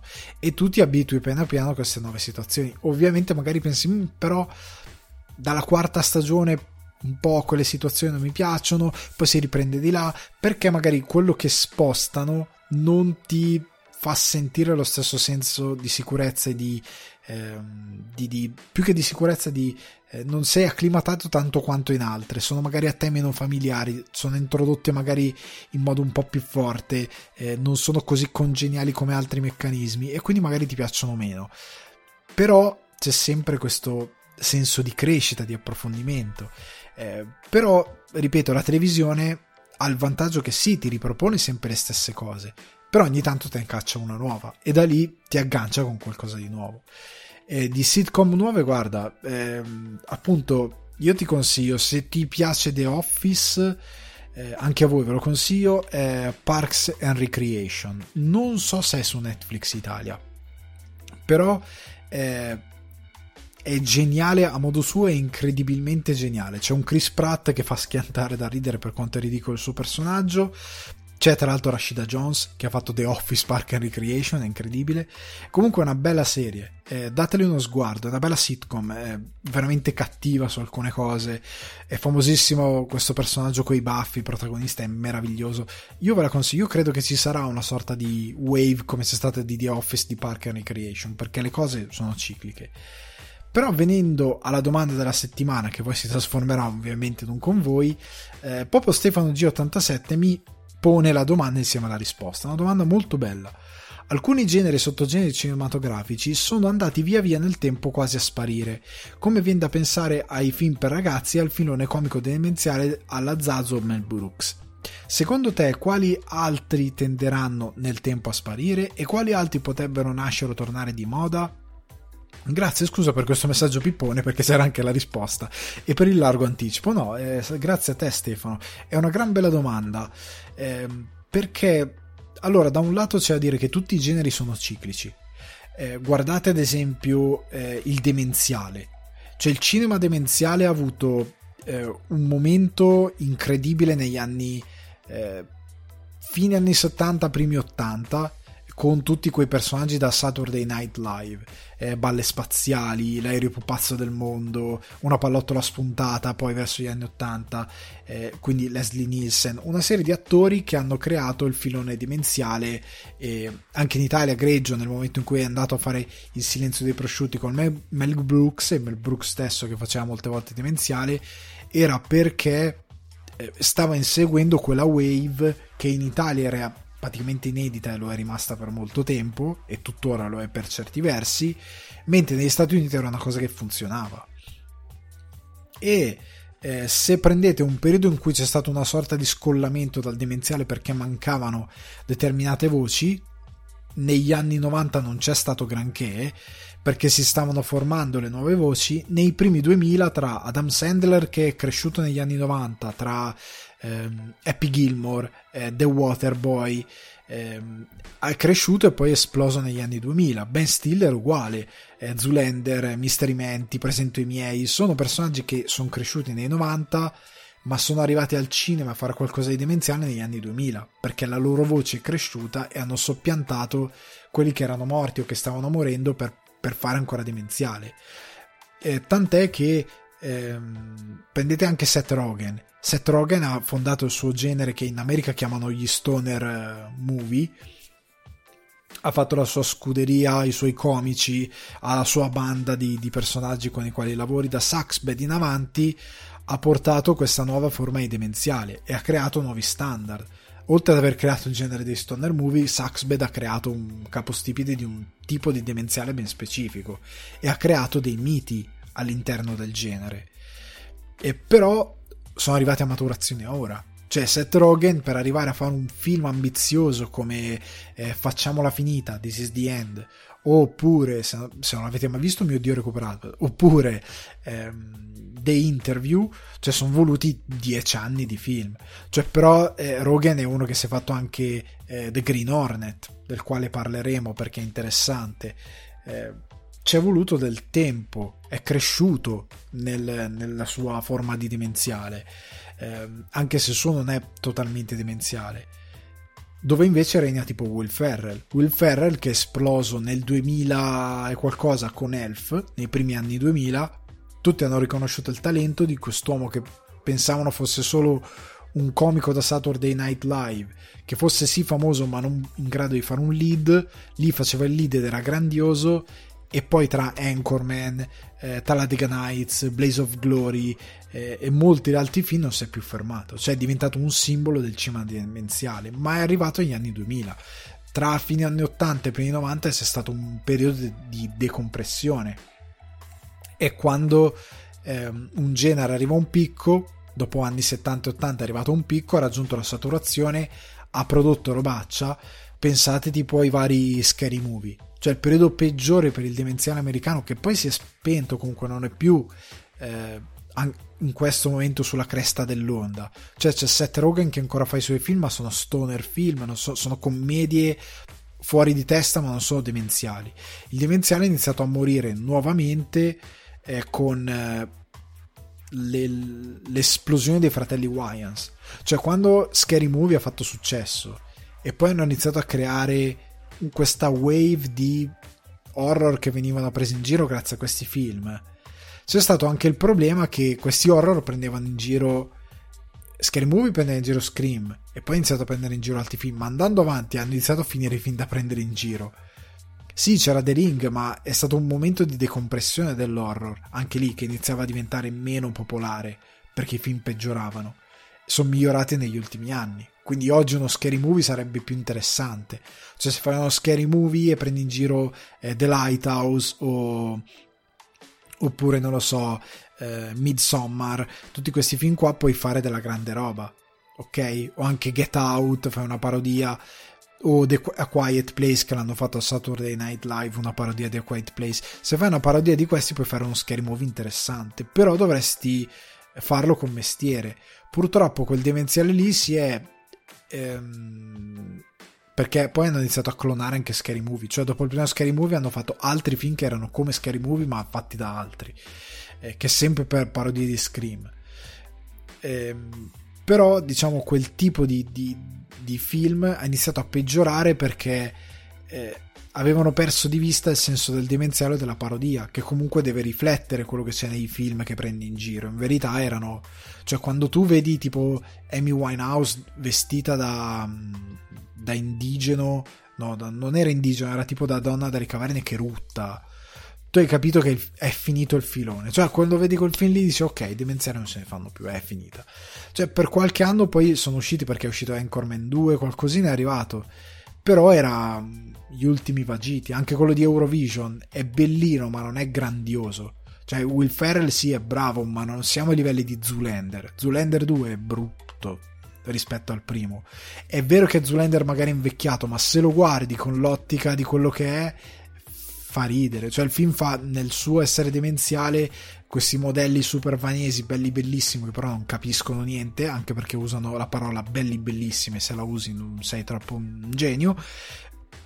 È interessante quello che propone nel film a livello di commedia. Poi tante altre cose sono invecchiate male, perché è proprio anni 2000 per rinascere il demenziale deve avere bisogno di nuove voci. Cioè devono crescere degli autori nel demenziale che possono arrivare a fare qualcosa lì. C'è stata la wave di Edgar Wright con i loro film la trilogia del cornetto. Però è stato un piccolo colpo, nessuno li ha emulati davvero. E quello è un genere che prima o poi rinascerà, grazie a qualcuno di nuovo che verrà fuori, forse. Ehm, o anche l'action, prendete l'action, l'action ha avuto un momento anche lui di decompressione, è iniziato a ridiventare rilevante con John Wick. John Wick, poi esplosione del cinema Stuntman, Atomica Bionda, ehm, anche ultimamente Nobody, eh, Tom Cruise, i suoi Mission Impossible sono diventati più ambiziosi anche a livello di stunt, di, di mazzate. È cresciuto questo tipo di, di, di cinema molto più eh, di nuovo muscolare e che ha lasciato a casa molti VFX che le ha iniziato a usare solo dove servivano e l'action è rinato, ok? Ma potrebbe essere che tra qualche anno si spenga di nuovo se non c'è qualcosa di interessante. Cioè, Hard- Hardcore Harry, quando è venuto fuori, è stato un abbastanza ridicolo tentativo di ridare forma all'action. John Wick è stato quello che gli ha ridato davvero forma eh, il filone dei supereroi credo che si spegnerà a breve. Credo che avrà uno un calo nei prossimi 5-6 anni, oppure avrà una sorta di eh, calo di un genere di cinecomics. Cioè io credo che i cinecomics Marvel, eh, dopo 25 film fatti in 13 anni, cioè che quasi una media di due film all'anno, con negli ultimi anni tra 2018 e 2019 erano tre film all'anno, Marvel, eh, il motivo per cui è stato detto sono copia e incolla perché a struttura, ripeto, come detto settimana scorsa, sono effettivamente molto simili. Per, per, proprio per natura, per come sono fatti e per un'altra serie di ragioni che non affronto. Però ma, la Marvel inizia a riproporre la stessa formula ogni film due o tre volte l'anno, più le serie TV. Inizia a diventare perché anche le serie TV iniziano a somigliarsi. Avere più o meno gli stessi difetti congeniti, le stesse ingenuità, perché ne abbiamo viste tre ultimamente, hanno tutti e tre lo stesso difetto congenito, hanno tutti e tre gli stessi più o meno pregi, iniziano ad essere molto simili. Spero che Moon Knight sia qualcosa di originale, non ci conto tantissimo, ma lo spero veramente. Sta di fatto che la Marvel potrebbe arrivare, a meno che questa nuova fase non, ha, non abbia un, eh, un'evoluzione davvero affascinante che vada in una direzione completamente inedita, ma siccome anche il modo di fare commedia sai qual è, inizia a capire quando arriva la battuta, inizia a capire che quello farà questo, inizia a capire proprio come funziona il film, anche il pubblico più ingenuo ormai lo capisce. Credo che ci sarà una flessione, a meno che non cambia. E quindi la Marvel potrebbe andare perché ormai è arrivata al fandom spinto e quando le cose arrivano al fandom spinto poi hanno solo la caduta, cioè da lì non c'è una salita, c'è una caduta. E per una questione proprio di come vanno le mode. Il cinecomics potrebbe o morire a quel punto o avere una wave diversa se DC, come sembra abbia capito, ha capito che deve seguire una determinata strada. Cioè, piuttosto che di fare un universo di un determinato tipo che non può recuperare rispetto a Marvel, ha fatto il suo Joker, ok, quello ha un suo franchise con una sua idea, magari facciamo un secondo, ok? Magari lo portiamo avanti. Eh, ora partono con The Batman, vogliono fare tre film. Pattinson è diventato produttore in Warner con degli accordi eh, dove ha un primo sguardo ai deal, ai progetti che possono fare, diventa anche produttore. The Batman, se sfonda come penso possa sfondare. E Matt Reeves porta una cosa completamente diversa mai vista con un Batman più ehm, davvero vicino a quello che è il fumetto più scuro più come dicono dei toni quasi orrorifici anche se io credo saranno toni molto noir ma non orrorifici. Se Batman sfonda e di conseguenza sfonda anche The Flash aprendo a Flashpoint con Affleck, Keaton, tutto questo ritorno che apre un nuovo universo di film con ora arriva Black Adam, ora arriva il nuovo Shazam 2, se questi film iniziano a funzionare con la loro personalissima formula che si discosta un po' da Marvel, DC può proporre un'alternativa al cinecomics che può essere interessante, perché già The Suicide Squad è completamente diversa e forse se il grande pubblico di massa non l'ha apprezzata è proprio perché è molto diversa. È veramente una cosa... È... Io credo che The Suicide Squad da qualche anno ah, diventa cult, ritorna al cinema, gente impazzita, ci sarà un po' come Scott Pilgrim vs. The World, che Edgar Wright fece tra virgolette, no, senza tra virgolette. James Gunn ha fatto tra virgolette flop. Edgar Wright fece proprio flop e poi dopo negli anni è diventato un caldo assoluto la gente si vuole ammazzare per vedere Scott Pilgrim vs The World al cinema l'hanno riportato al cinema per l'anniversario e ha fatto un botto perché era una cosa veramente diversa era un momento in cui quel tipo di film non era famoso e non tutti sapevano che cosa andavano a vedere. E quindi quel genere non era lanciatissimo. Però potrebbe esserci questa cosa, come detto altre volte i videogame, ma secondo me la nuova wave sarà del, eh, portata da tutti quegli autori ehm, di minoranze, che non vuol dire le donne ragazzi, ecco, ci tengo, anche se hanno il cinema di donna regista ha sempre uno sguardo diverso e interessante che può portare qualcosa di nuovo. Ma con le minority intendo, eh, ad esempio, vi consiglio di tenerla d'occhio la serie televisiva Reservation Dogs, prodotta da ehm, Sterling Ario e Taika Waititi. Taika Waititi è neozelandese di origini delle indigene della Nuova Zelanda, ok? È quel tipo di personaggio, un personaggio completamente avulso dal sistema Hollywood. Eh, Reservation Dogs, ah, Chloe Zhao, eh, il film che eh, dirò dopo. Ehm, Reservation Dogs è, eh, citando un po' le iene visivamente, è la storia di questi ragazzi ehm, di una minoranza indigena che praticamente passano le loro giornate a fare rapine, però anche a, a fare nel mezzo qualcosa di buono. Eh, ed è a quanto pare dalle prime critiche che ho visto girare ma che non ho approfondito perché come sapete io cerco di evitare pareri che possano deformare il mio prima di vedere le cose, sembra che le prime reazioni siano molto positive. E io credo che questa poetica di eh, questi filmmaker che hanno una voce nuova, diversa, che possono portare nuovi temi, eh, nuovi sguardi sul mondo, possa essere molto più interessante di eh, l'ennesimo ragazzino figlio d'arte viziato che ti porta l'ennesima storia che hai visto duemila volte e che non ha nulla di nuovo. Questo può essere interessante. questo può essere davvero le nuove voci. Quindi tenete segnatevelo. Reservation Dogs dovrebbe arrivare secondo me perché in, negli Stati Uniti pare sia prodotto da Hulu. Credo se non mi ricordo male. Quindi arriverà probabilmente su Disney Plus da qualche parte. Prima poi lo avremo anche noi. Segnatevelo perché è molto interessante. Quindi questi sono i generi che io credo torneranno non torneranno questo è come secondo me andranno queste varie wave Alex Forever, a.k.a. Alessandro, appunto mi chiamo, eh, mi chiamo, mi dice, mi scrive, ciao Ale, intanto complimenti per il podcast e per quello che fai qui su Instagram, grazie mille. Ascoltando la tua ultima puntata ed in particolare la recensione di Kate, non credi che, ci, che stiamo perdendo le scale di grigio nelle recensioni? Mi spiego, qualsiasi film esca negli ultimi anni o si grida al capolavoro o fa schifo non merita il prezzo del biglietto. Tu hai giustamente detto che Kate è un buon film piacevole, sebbene abbia dei limiti. Che fine hanno fatto i giudizi di questo genere? Non si potrebbe argomentare meglio un giudizio invece di vedere tutto bianco o nero? Perfetto, guarda, sei perfettamente allineato anche perché giusto in questi giorni ho ehm, ridefinito i, i, divani che utilizzo per ehm, valutare in modo molto breve eh, i film che consiglio qua che poi vi ripropongo su Instagram così ve li potete salvare in una vostra lista in modo tale che se li volete vedere avrete o se vi sembrano interessanti avete il vostro eh, minimo database ok? Eh, è assolutamente vero quello che dice Alessandro. Ehm, abbiamo delle recensioni incredibilmente polarizzate e spaccate eh, guardate No Way Home, lo dicevo settimana scorsa, No Way Home, cioè ci sono i meme con ehm, il Shang-Chi e c'è scritto il film di supereroi migliori dell'anno, che non è vero che sia chiaro è The Suicide Squad in questo momento è il film di supereroi migliori dell'anno. Non è mai nella vita Shang-Chi che ha un sacco di limiti. Alcuni che mi sono anche scordato tipo la relazione tra lei e lui che non funziona è buttata veramente in cacciare e molte altre cose non funzionano non è il miglior film di supereroi dell'anno.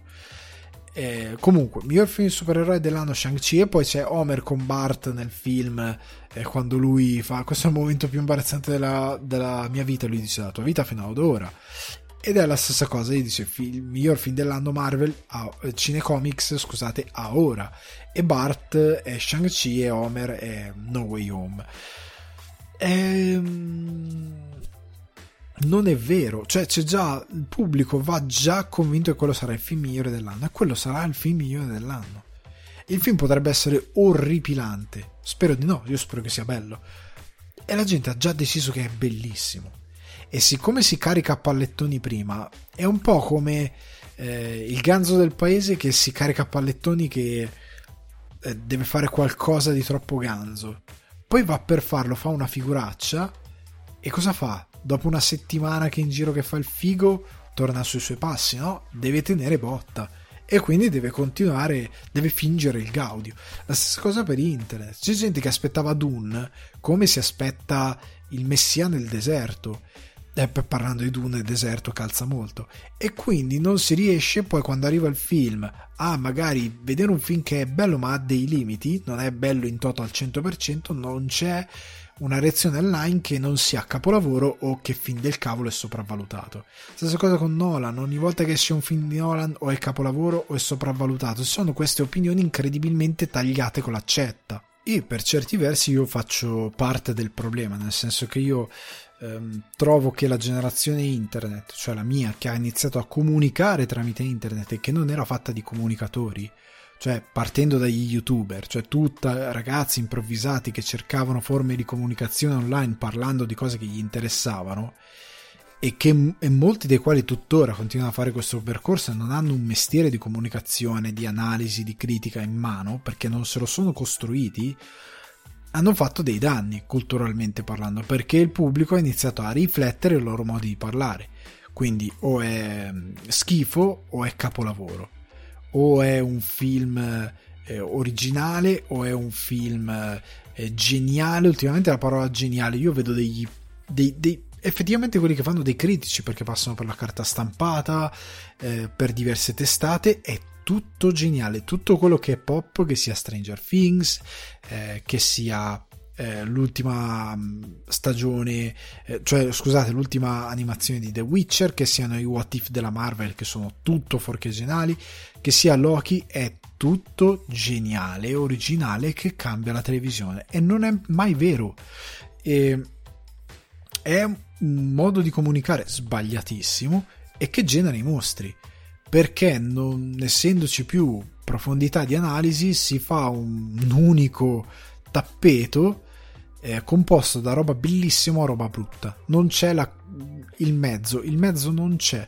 Non si riesce a dire no vabbè ma alla fine quel film me lo sono goduto. Questa cosa viene solo fuori quando de- il pubblico magari si trova al cospetto di un critico che dice guarda io capisco che ti ha divertito ma il film fa schifo perché ha questo difetto questo difetto questo difetto allora a un certo punto dicono vabbè però a me piace. E a quel punto iniziano magari il discorso sul soggettivo oggettivo. Quando in verità il discorso da fare non sarebbe tanto su ogget- soggettivo e oggettivo. Cioè c'è anche quel discorso da fare ma c'è da fare semplicemente sul dare dimensione alle cose. Cioè un, un, prodotto ti può piacere, una forma di intrattenimento, come, chiamatela come lo volete, un'opera ti può piacere a discapito dei suoi difetti per X motivi, però quei difetti rimangono.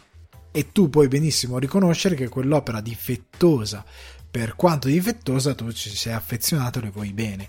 È il discorso che facevo con... Um, Molte, che poi molte volte entra nella questione nostalgia. Quando parlavo di E-Man, E-Man, la serie originale, fa veramente schifo. Avevo consigliato tramite appunto l'account Instagram il video di quello sul server che facevano la reaction a una puntata vecchia di E-Man. Perché tanti guardando la serie nuova hanno detto: Ah, che schifo, era meglio l'originale. Ma che cosa avete visto?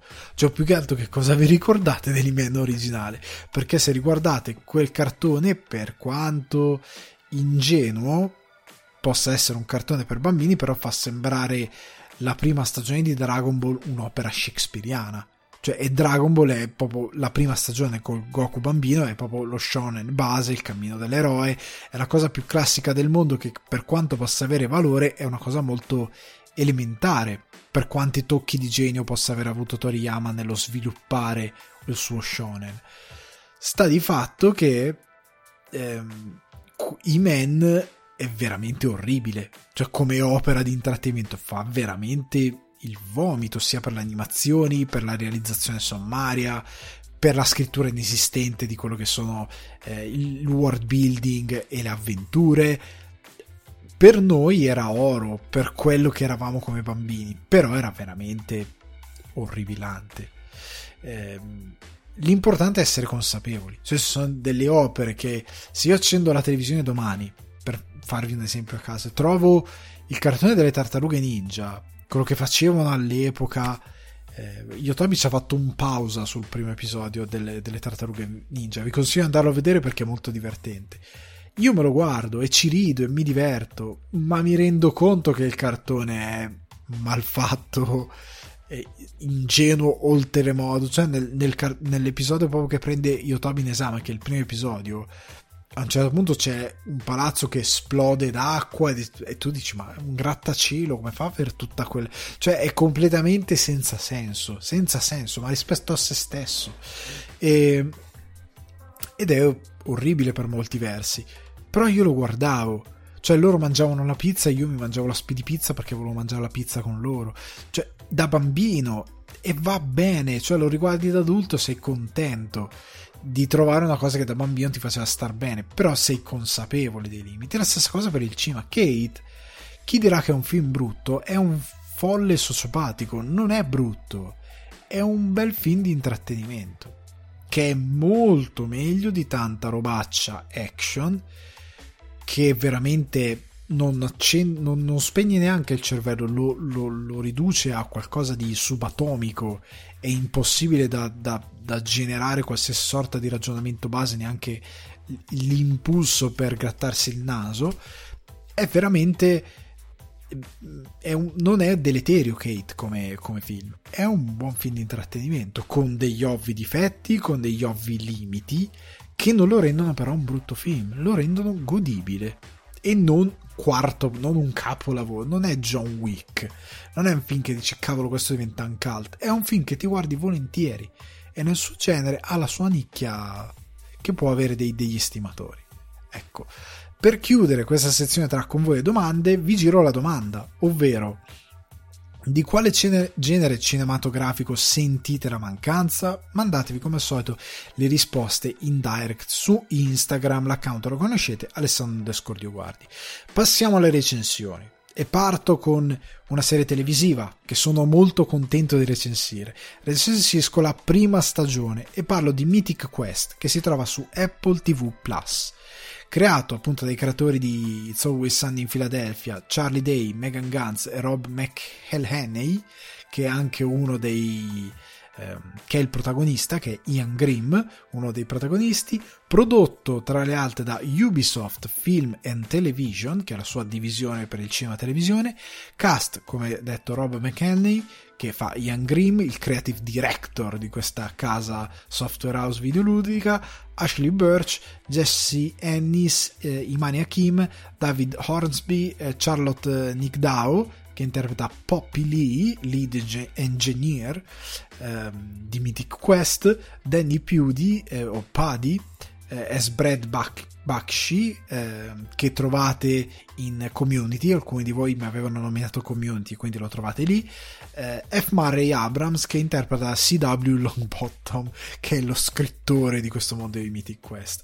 Allora la trama è molto semplice. La serie comica ha 9 mm, episodi più 2 special che dopo ci arriveremo agli special e segue le eh, avventure di questa software house che produce questo mh, mm, questo RPG online eh, Mythic Quest medievale e che eh, questa prima stagione ha il sottotitolo eh, Raven's Banquet perché stanno producendo e stanno lanciando questa espansione. E tu segui appunto questo eh, creative director che è super egocentrico che è geniale ma egocentrico eh, segui questa Poppy Lee che è una lead engineer donna geniale nella programmazione ma eh, a suo modo eh, nevrotica e fuori di testa perché deve avere a che fare con una banda di psicopatici eh, Brad, che è appunto il capo del settore di monetization, quindi che si occupa di far incassare il gioco, ehm, che è un, da quello che si capisce una sorta di free to play, e ehm, tutti questi personaggi che descrivono eh, una software house videoludica di oggi. La cosa più bella eh, di, questo, ehm, di questo show è che non c'è l'effetto produzione boomer, cioè ovvero per anni abbiamo visto produzioni eh, ispirate al mondo dei videogiochi il famosissimo film di Super Mario, quello di Street Fighter, che erano fiat, fatti chiaramente da persone che volevano sfruttare un trend per fare soldi, ma dei quali non avevano alcuna conoscenza, facevano dei danni eh, incalcolabili prendendo in giro l'intelligenza dello spettatore. Eh, invece in questo caso abbiamo degli scrittori, degli autori e dei creatori che sanno chiaramente la materia. Perché ehm, si parla di il tipo di monetization è chiaramente il riflesso di tutte le ehm, nel suo essere un uomo eh, senza anima il suo personaggio è un tizio senza anima veramente infame perché lui bada solo ai soldi e insegue tutte le meccaniche becere che si inseguono online per fare soldi eh, a un certo punto crea un item da vendere online che costa letteralmente migliaia e migliaia di dollari reali, eh, convinto di dire ma non lo comprerà mai nessuno, adesso voglio vedere i giocatori che si ammazzano a giocare per farmare soldi eh, che poi diventano soldi reali e comprarsi questa cosa. Eh, c'è il classico eh, si parla anche del, eh, di come le donne vengono viste nel mondo del gaming, del loro ruolo. Ci sono le due beta tester che stanno tutto il giorno nella, nella stanza a fare il beta testing del videogame. Eh, ehm, si parla appunto di ehm, appunto come fallocentrico il, il settore del gaming, eh, si parla di, del rapporto malsano con streamer e influencer, si trattano tutti questi argomenti veramente dentro l'industria videoludica che se uno è appassionato di videogiochi e segue un minimo riconosce e intercetta determinate cose e lo si fa tramite quella che sostanzialmente è una sitcom a livello di, di impostazione solo che un po' più evoluta perché comunque c'è una storyline che procede e che è sorprendente perché ha dei tempi comici stupendi, ha degli attori veramente bravi, è crudelissima molte volte, è demenziale, è tratta molti, molto bene i temi, i personaggi sono tutti ben caratterizzati, ben sviluppati, tipo c'è questa eh, segretaria che segue il um, Ian, il creatore di Mythic Quest, che è la sua ombra, è ossessionato da lui e lei è cattivissima, è crudelissima, è un, bullo online, è un personaggio veramente infame, ancora più di quello del, del dipartimento di eh, monetizzazione, è veramente un infame. Eh, ad esempio il personaggio Longbottom, lo scrittore che è un vecchio scrittore di fantasy, eh, ormai distrutto eh, mentalmente, che si ritrova a dover scrivere queste cose dei videogame, ma lo fa giusto perché sta in rapporto con Ian, che è questa fissa per lui, perché per Ian è un, è un grande perché scriveva fantasy che lui leggeva da ragazzino e che lo hanno ispirato nel, nel mondo dei videogame però è veramente sfatto lui, ehm, oltre ad essere completamente distrutto dalle droghe che prendeva negli anni 70.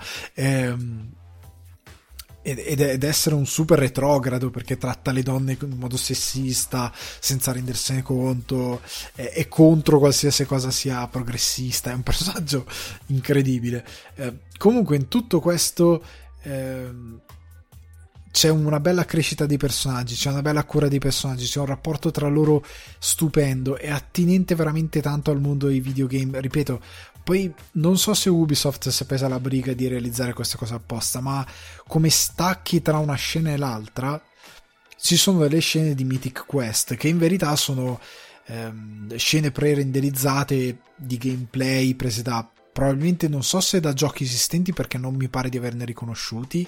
Eh, o forse in alcuni casi sì, o forse sono originali fatte da loro. Dovrei vedere dei dietro le quinte per scoprirlo.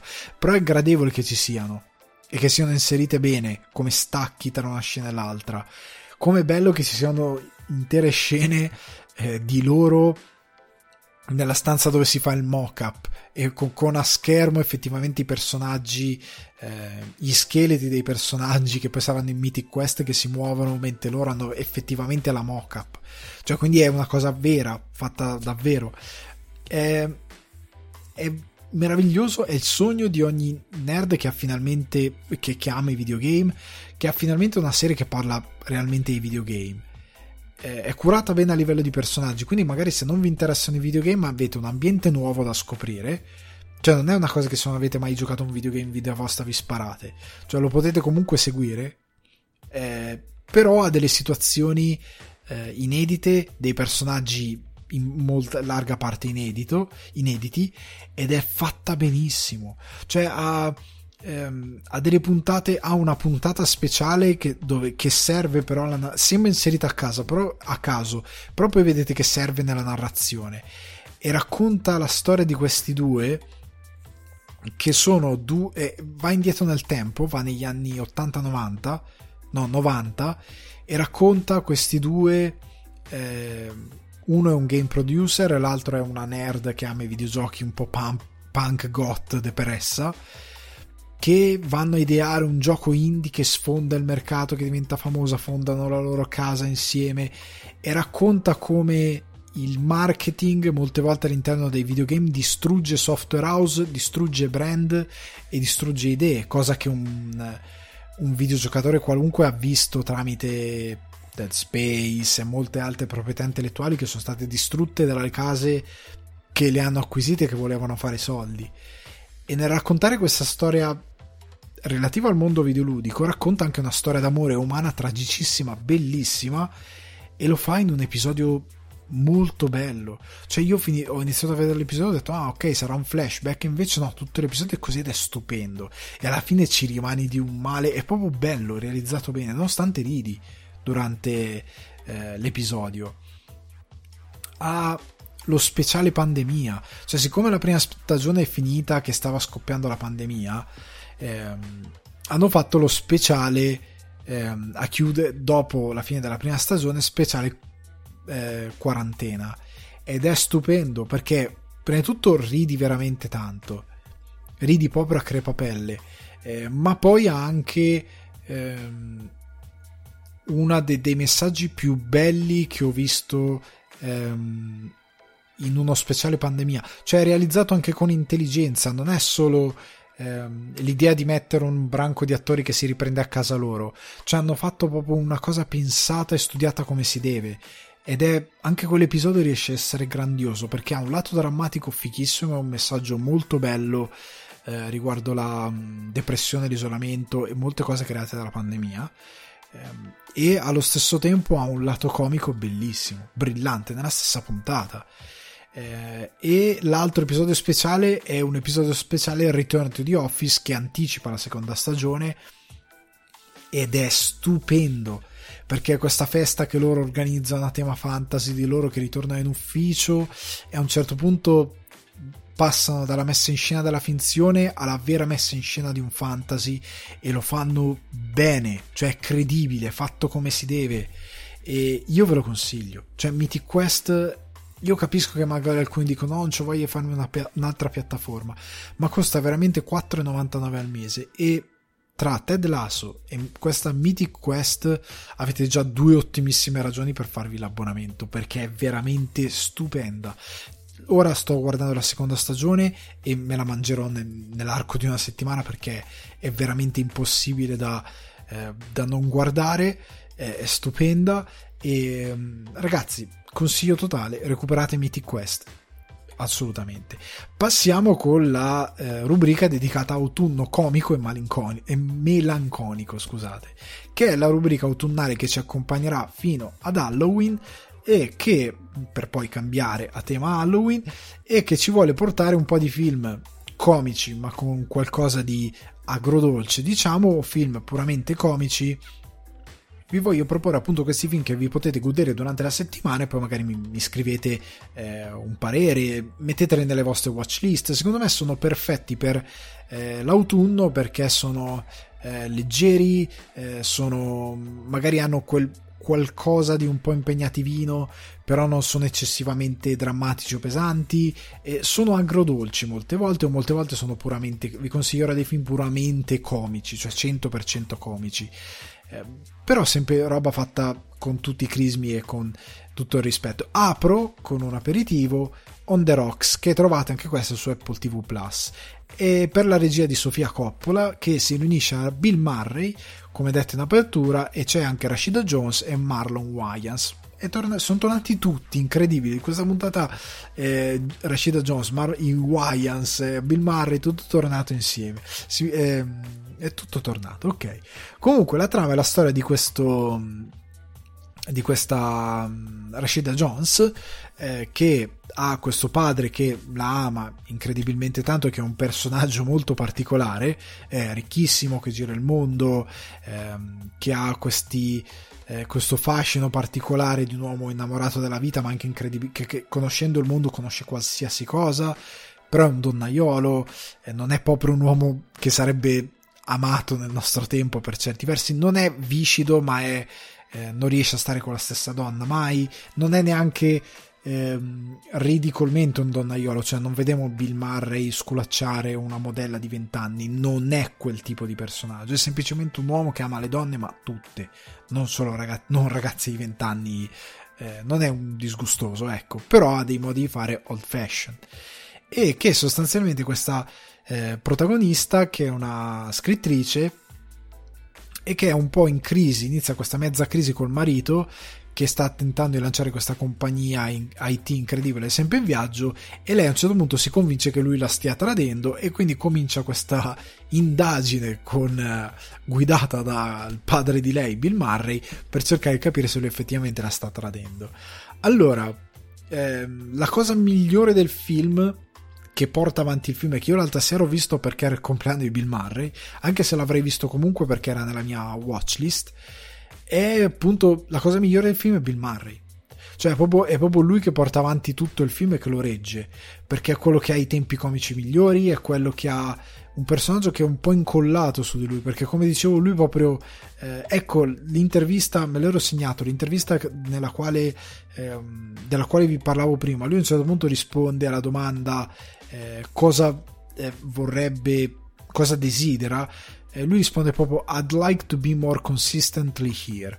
Eh, quindi vorrei essere in modo più eh, frequente, consistente, più nel tempo, diciamo, più duraturo nel tempo qui. E poi dice eh, long, eh, vorrebbe vedere how long I can last as being really here, cioè quanto posso durare essere veramente presente nel mondo e godermi il fatto di essere vivo. Bill Murray è così. E questo personaggio in molto, molti versi lo riflette, il fatto che sia riesca a essere in qualche modo sempre protagonista della scena. A un certo punto c'è una scena che non vi racconto, ma la figlia dice deve essere meraviglioso essere te, perché lui riesce a cavarsi fuori da una situazione spinosa in una maniera impossibile. Eh, però è incredibile perché lui è questo personaggio che non puoi volergli male, cioè è, è un Bill Murray sotto steroidi per certi versi e molto più estroverso eh, per molti altri di quello che è eh, Bill Murray, però è lui, ha il suo modo compassato di comportarsi, certo è declinato per essere un riccone ehm, veramente un po' old fashion nelle sue maniere, come dicevo prima eh, non è disgustoso ma ha un contrasto con una figlia che ovviamente c'è sulla porta di casa c'è un adesivo Sanders 2016 cioè una progressista è una donna che si è fatta la sua carriera eh, che sta tra l'altro con un uomo di colore eh, quindi figlia una famiglia culturalmente come è sempre più eh, di costume, giustamente grazie a Dio, è multiculturale, multietnica, eh, però ha, è, anche un personaggio, quello di Rashida Jones, molto leggero, molto eh, aggraziato nel suo essere. Eh, ecco, suo, questo personaggio di questa mamma che però è prima di tutto una scrittrice e, e una donna che ha una carriera, una donna indipendente, però il suo essere mamma non è stereotipato nel tipo non fate figli che vi stressano, ha una grazia molto particolare nel stare, nello stare in scena e lei è molto brava eh, non è stupido il suo personaggio, ecco, non è ridondante eh, ed è inserita la cosa che mi piace anche di più insieme a Bill Murray e a come è raffigurata Rashida Jones è New York. A me piace tantissimo come hanno inquadrato New York. Non è molto protagonista e molto presente New York, ma mi piace com'è, mi piace l'immagine che dà, è molto eh, romantica per certi versi e la storia in generale, senza spoilerarvi nulla, ha una certa aria positiva. Cioè non è un film che tenderà ad appesantirvi la serata, è molto positivo, molto leggero per certe cose e vi lascia con qualcosa di buono in bocca. Eh, l'unico, l'unica cosa che mi sento di dire di contrario a questo film è che eh, non sembra un film per certi versi di Sofia Coppola, nel senso che è incredibilmente dimenticabile cioè, nonostante abbia di mezzo Bill Murray, nonostante abbia una buona, ehm, un buon occhio nell'inquadrare la storia, eh, lascia il tempo che trova. Cioè, vuoi bene a Bill Murray nel film, ma il film in sé per sé scompare. Cioè, per me sta iniziando già a scomparire, l'ho visto un paio di giorni fa. Eh, inizierà andando avanti, svanirà ancora di più. È un film che non difficilmente riprenderai e dirai madonna che voglia di vedere On The Rocks è un film proprio usa e getta. È un po' un peccato perché Mari è veramente bravo però non, non, ti lascia molto. È un film che lo guardi è molto positivo è molto leggero ti fa passare una bella serata. Come si diceva prima non, non diamo eh, valori netti. È un buon film però è, è estremamente dimenticabile cioè ti fa passare un bel, un bel, momento ma poi svanisce. Ecco questo è il difetto non è un, nulla di memorabile. Passiamo invece a un film che è davvero memorabile che si intitola The Farewell una bugia buona che potete noleggiare su Chili, eh, Google Play e Amazon se non ricordo male.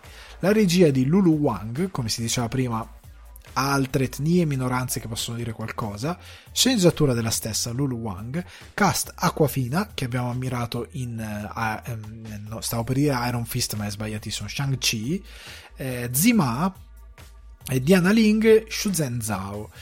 Eh, trama sostanzialmente la storia di questa famiglia cinese trapiantata in America, la protagonista appunto ha genitori che si sono spostati negli Stati Uniti quando lei aveva solo 6 anni se non ricordo male e che a un certo punto deve tornare in Cina eh, per inscenare un matrimonio farlocco tra il figlio più piccolo e la sua fidanzata, tra no, scusate, il, il, cugino della protagonista molto giovane e la fidanzata altrettanto giovane, loro stanno insieme da tre mesi ma si stanno già sposando ed è un matrimonio farlocco perché la madre di questa, la capo, capostima, la nonna eh, la madre capostipite di questa famiglia, eh, le è stato diagnosticato il cancro, eh, tra l'altro storia vera della regista, se non ricordo male, sceneggiatrice, è stato diagnosticato il cancro, però in Cina a quanto pare è usanza, soprattutto alle persone anziane, non dire niente in questi casi.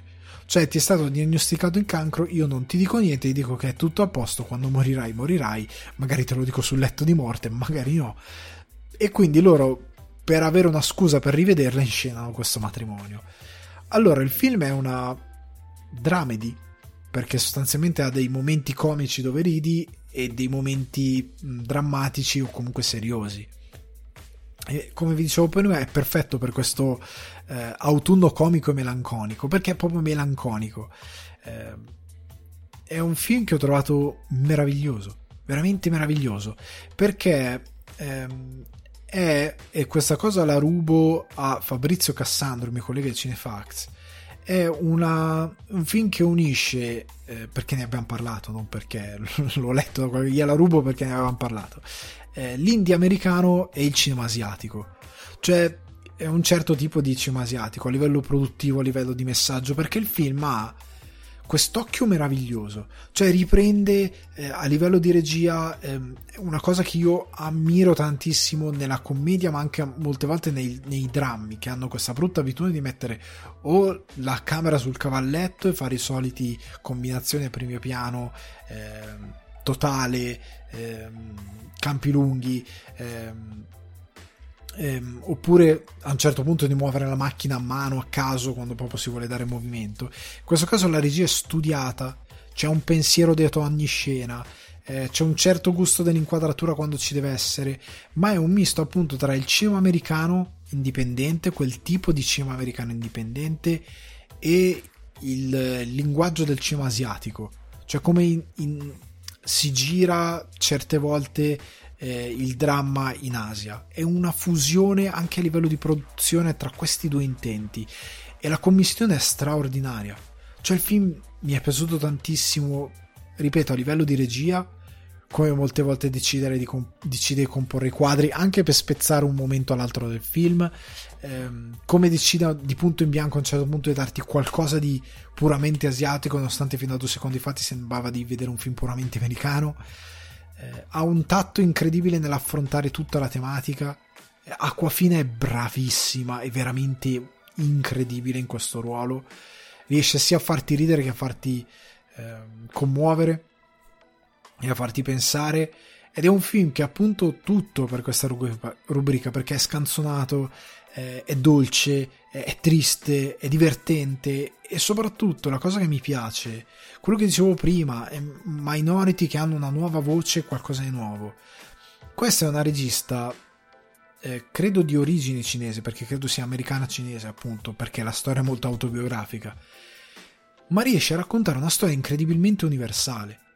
Cioè quello che vi ho raccontato, la ragazza, la ragazza eh, ormai americana, che però è cresciuta, che però è cinese, è stata cinese fino a sei anni, parla cinese, coi genitori sa parlare il cinese, nonostante parli in americano con i genitori, eh, però trapiantata negli Stati Uniti, ha questo legame con la Cina perché e con la nonna, soprattutto alla quale vuole molto bene, che chiama tutti i giorni e che è la nonna che, con cui giocava, che le ha fatto fare determinate cose, che le continua a insegnare determinate cose, con la quale ride, con la quale ricordi ed è eh, lei torna in Cina e trova tutte cose cambiate, trova tutto diverso, eh, ratt- diventa triste perché trova crudele il fatto di non dire alla nonna che sta morendo, di doverla salutare in questo modo orribile, eh, fa cazzotti con le tradizioni, eh, ha questo problema di una madre eh, che non riesce a orgo- essere orgogliosa di lei, che la critica costantemente, eh, che però ha questa guerra con l'altra eh, con la zia, con, con la sorella, che anche lei ha un figlio, hanno questa competizione tra chi è meglio, chi se la passa meglio tra lo stare in Cina e non stare in America. Hanno questo, questo, dibattito, questa competizione tra figli, questi genitori che usano i figli come eh, riscatto sociale. Tutte queste cose sono nostre. Cioè, se al posto di essere una ragazza in Cina fosse stata una ragazza eh, pugliese, quei genitori che l'hanno portata in America e, e, lei torna, però cresciuta in America, e torna in Italia perché la, la, la mamma, la, la, matrona, la nonna pugliese eh, a, a Monopoli sta morendo. Il film avrebbe potuto esistere, cioè è molto universale. Cioè io che eh, sono un italiano che si è trasferito a Dublino e, e, che quando torna a casa, torna a casa ormai una volta ogni 3-4 anni e trova tutto diverso, eh, ho delle sensazioni molto simili. Ho del, delle situazioni anche per quanto le loro tradizioni cinesi siano ri, riflesse nel film e ci sia una certa critica ad alcune cose, ad alcune cose no. Eh, il film è, tende a parlare a chiunque, cioè tende a rivederci qualcosa di tuo. Ed è meraviglioso questo. Eh, oltre al fatto che ha. Ehm, appunto la regia aiuta, la scrittura è, è, davvero brillante, i protagonisti hanno sempre in bocca le giuste parole, ha dei momenti in cui è eh, nostalgico attraverso immagini trasognate, eh, di, di, di, di, tra sogno e realtà, sono poche immagini ma ci sono, eh, è, è, girato benissimo, è messo in scena in modo incredibile, eh, e poi ha questa particolare sensibilità nel eh, parlare di questa vicenda, nel trattare sia la malattia, eh, sia eh, un certo rispetto delle tradizioni, sia un certo dolore nel perdere le proprie origini e nel trovarle altrove, di non identificarsi in una cosa né nell'altra. Eh, è veramente un film che ha, riesce a trattare tutti questi temi lo fa benissimo, in modo molto elegante e riesce a darti gioia, tristezza e sensazione agrodolce tutte insieme nello stesso film, senza soffocarti. Cioè, dandoti sempre. Il film non è mai soffocante con un sentimento piuttosto che l'altro. Riesce a essere incredibilmente vario e dinamico. E veramente questo, questo The Farewell io ve lo consiglio assolutamente, recuperatelo perché è uno dei film più belli che ho visto quest'anno. Peccato che è del 2019, però è uno dei film più belli che ho visto quest'anno. Meraviglioso, me l'ero davvero perso e me ne pento di essermelo perso eh, quando è uscito, perché raramente si vede una voce eh, così autentica, così vera, così bella. Eh, anche nelle immagini non sono mai trascurate, eh, non è mai eh, stupidamente banale, non è mai ridondante bello, bello, ve lo consiglio davvero, è proprio un, un film stupendo, eh, mettetevi una serata sul divano col vostro plaid mentre fuori c'è l'autunno e guardatevelo perché è veramente veramente bello. Passiamo invece al Watson Movie che chiude la puntata di oggi che è Un Dino, un amore per sempre di Christian Petzold che scrive anche la sceneggiatura, eh, regista tedesco. Eh, questo film con Paolo Baer, eh, Franz Rogowski, eh, Mariam Zari e Jacob Matschens. Io so pronunciare molto bene questi nomi, chiedo scusa. Presentato al Festival internazionale del cinema di Berlino nel 2020 ed è valso appunto l'orso d'argento per la migliore attrice Paola Baer o B. No, non credo sia Baer, eh, sarà Baer, ok. Dire la, la, descriviamo la trama. Allora, la prendiamo come sempre da Mubi. Eh, Undine è una storica e guida turistica dello eh, Marchises Museum di Berlino, l'avrò pronunciato sicuramente sbagliato, specializzata in sviluppo urbano, mentre Christophe è un sommozzatore, in verità è un saldatore subacqueo. Legati dall'amore per l'acqua, i due intessono un forte legame che però non riesce a cancellare il pesante passato sentimentale della donna. Passiamo a quella che è l'opinione di Mubi, con questa favola urbana che combina leggenda, amore e architettura in modo magnetico, Christian Petzold reinterpreta un mito antico, a modo suo. Vi sfidiamo a non farvi coinvolgere dalla chimica tra Paola Baer e Franz Rogowski, che si dimostra una delle migliori coppie del cinema contemporaneo. Questa è una bugia, per me bella e buona. Scusa, scusate se un attimo esco dal, dal, dalla serietà che mi contraddistingue, però io credo che questa sia una menzogna bella e buona. Mi dispiace, però non è vero mai. Eh, è, è, veramente vi, se vi sfidano a farvi a coinvolgere nella chimica, eh, vincete la sfida a mani basse, scommettete soldi perché eh, vincerete. Eh, la trama allora io parto sempre da questa descrizione perché ci tengo a portare, come sempre, Ubi ha dei bei film. Questo non è un brutto film. Ora vi dico cosa ne penso io del film. Ehm, allora, sì, il film reinterpreta una leggenda attraverso un amore moderno, però il mondo è bello perché ognuno ha la sua visione del mondo ha la sua visione dell'amore, ha la sua visione della morte, ha la sua visione della vita, ha la sua visione degli eroi, ha la sua visione di molte cose.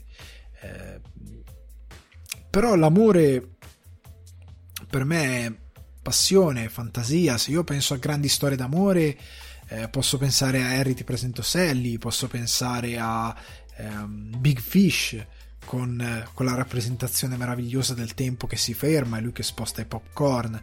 Eh, Posso pensare a mille storie d'amore, a Her, a Lost in Translation, eh, a um, In the Mood for Love. Posso pensare a dei film che hanno un cuore davvero pulsante, che stai male, se mi lasci ti cancello, stai male, soffri, sei felice, sei innamorato del film, di quello che succede, di tutto. Questo film è di una freddezza nolaniana quasi, nel senso che l'amore per me non esiste cioè, per me, come Christian Petzold vede l'amore, è la visione dell'amore di un. non lo so, di un, di un ragioniere. È amore perché sì, è cubico, è perché è amore perché si baciano. Ma non c'è davvero. Per me non c'è davvero alchimia tra i due. Non, li, non ho per nulla empatizzato con quello che è il loro amore eh, magari è una sensazione mia, magari voi lo troverete una storia bellissima, ma io la trovo una storia d'amore fatta da un uomo che si siede in un cubicolo grigio ed è vestito di nero e, e ha davanti a lui un monitor con un, un cursore verde che si illumina e ha solo scritte verdi sul monitor. Cioè io lo vedo, uno così può aver scritto questa storia perché non ha veramente cuore. Ehm, il cuore che ha lo ha nella, nel prendere questo mito classico e infatti è negli ultimi 20 minuti di film il cuore del film 20-30 minuti. Il film dura 90 minuti il suo cuore negli ultimi 30 minuti. Il resto del film che doverci, dovrebbe descriverci l'amore fra questi due dovrebbe descriverci qua dice il pesante passato della donna non è pesante per niente è appena accennato. Il film è costellato eh, di minutate di, ehm, di, di, di, questa guida turistica che spiega queste la, la, la, la cartografia, forse il termine sbagliatissimo, la mappa diciamo di Berlino e come Berlino è stata ricostruita nel corso delle epoche, soprattutto dopo la guerra Berlino è stata completamente cambiata perché era stata distrutta. Eh, è tutto molto interessante, ma in una storia d'amore, ecco, è una storia d'amore di una guida boriosa. Non, è veramente di metallo questo film. Cioè, non, non vuoi piangere, non vuoi gridare, non vuoi disperarti, non vuoi lasciarti andare, non sei in pensiero per loro. Alla fine c'è un cuore emotivo dato dal, dal mito che viene portato, però il legame tra loro due con l'acqua è come dire, è un alieno. Per me, io vedo questa interpretazione di questa storia d'amore come un alieno che legge per la prima volta una storia d'amore e poi dice la voglio fare anch'io. E fa un remake della storia d'amore che ha appena letto, col suo occhio da alieno. Ma quello che ti porta è. È chiaro che lui non abbia comprensione dei sentimenti umani base per riportare l'amore in questo film eh, io non ho visto nessun altro dei suoi film. Eh, mi hanno detto che si discosta un po' da quella che è la sua poetica. Ci sono dei temi magari nella scrittura di personaggi, eh, da quello che mi hanno detto i miei colleghi eh, di Cinefax, ai quali ho chiesto consiglio perché io di lui non ho mai visto nulla. Però questo è il mio take. Cioè, come io ho vissuto il film, è incredibilmente di metallo. Ripeto, eh, poi io non posso, non posso escludere che qualcuno di voi lo possa guardare e lo posso trovare molto gradevole. Formalmente non è un brutto film, a parte per una scena che è la classica scena che per motivi magari di produzione e quant'altro non hanno potuto girare in notturna ed è girata palesemente di giorno con il filtro blu, come faceva Mario Bava e molti altri negli anni 70 o negli anni 60 quando veramente era difficile girare di notte. Ehm, se non hai soldi o non hai determinate possibilità. Però sta di fatto che a parte questa scivolone tecnico, questo scivolone tecnico, il film forna- formalmente non è mal diretto. Io odio il fatto che anche visivamente non abbia cuore. Cioè visivamente non ha nessuna ricerca, è molto scolastico. Eh, la pasta del film è digitale. Cioè, com'è il film? È digitale. L'immagine sì, è bellissima. Sembra una prova. Ci sono dei dialoghi che mi sembrano le prove dei, di quelli che commentano le fotocamere uscite no, appena uscite da, da, dalla fabbrica nuove. Cioè, se quello che ti commenta la nuova Sony Alpha hai fatto la prova di due che parlano al tavolino innamorati che ridono. Ed è un po' così a livello di pasta, eh? non a livello di messaggio, a livello di pasta. Eh, è proprio quella cosa lì, non, non c'è amore neanche nel visivo. Eh, lo trovo un film per chi non, non è mai stato in... cioè se tu non, non sei, sei, insensibile all'amore per te è come una fiamma sulla quale tu metti la mano e non ti bruci e non ti lascia niente guardatelo probabilmente ti piacerà un sacco eh, se hai questa concezione formale dell'amore cioè il fatto che mi devo commuovere perché o più che altro che deve essere romantico perché alla fine c'è tra... perché c'è una storia tragica da qualche parte. E allora è d'amore allora capi perché loro due sono innamorati la storia è tragica allora io ci rifletto su e mi dà, e cioè io riflettendo sulla storia mi dà delle sensazioni. Allora quindi capisco che c'è amore. Il punto è che ti dovrebbe essere raccontato. È anche questo che io critico del film il film, ripeto, formalmente è ben fatto, la sceneggiatura è ben scritta, non è che è scritto male. Non è mai scritto male il film, non è mai messo in scena relativamente male. Ehm, no, ho sbagliato. Non è mai messo in scena male, è messo in scena sempre discretamente bene. Eh, è girato con mestiere.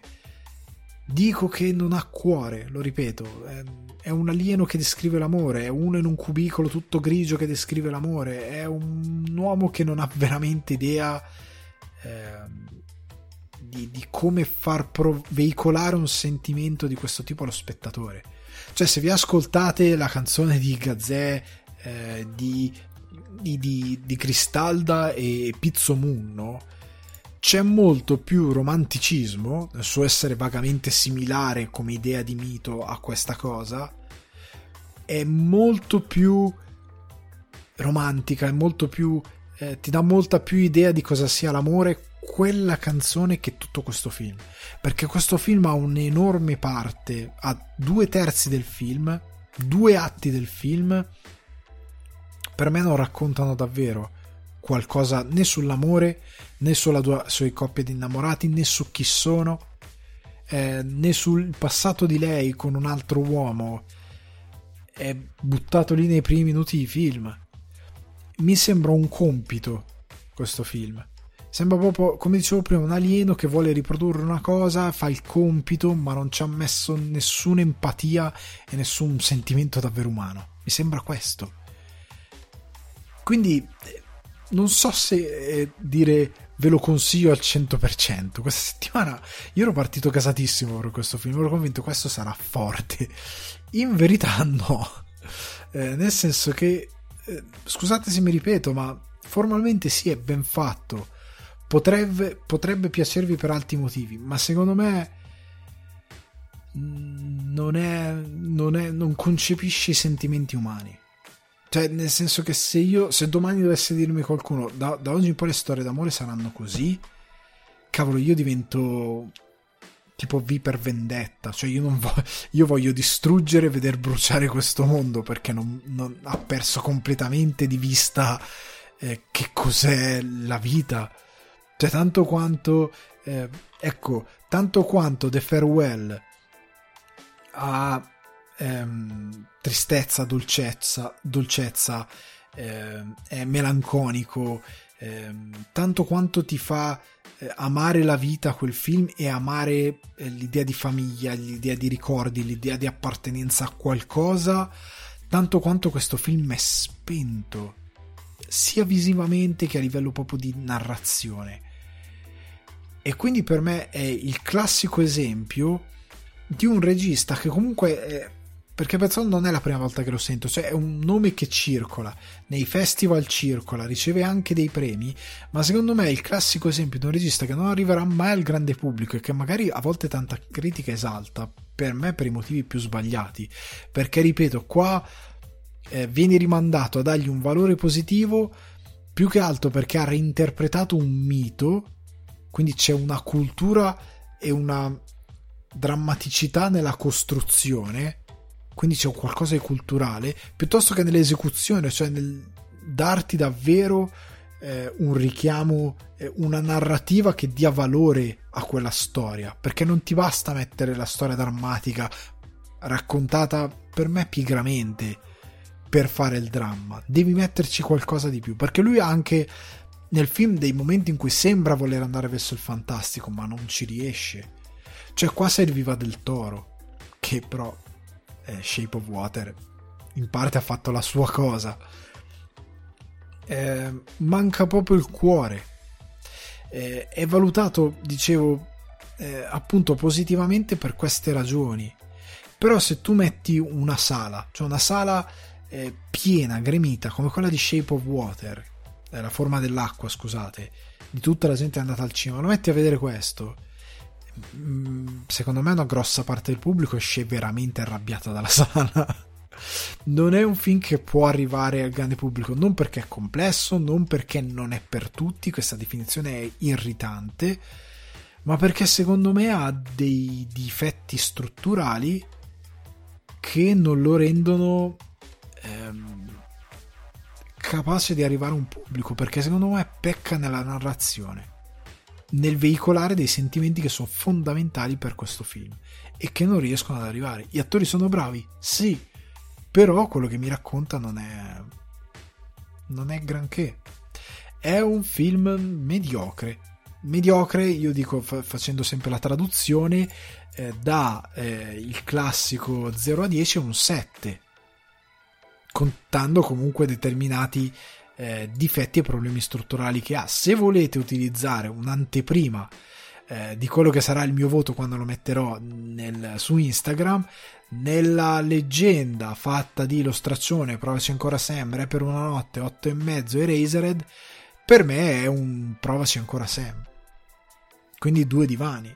Cioè c'è del potenziale inespresso ma Bogart vuole qualcosa di più, questa è la descrizione di Provaci ancora Sam.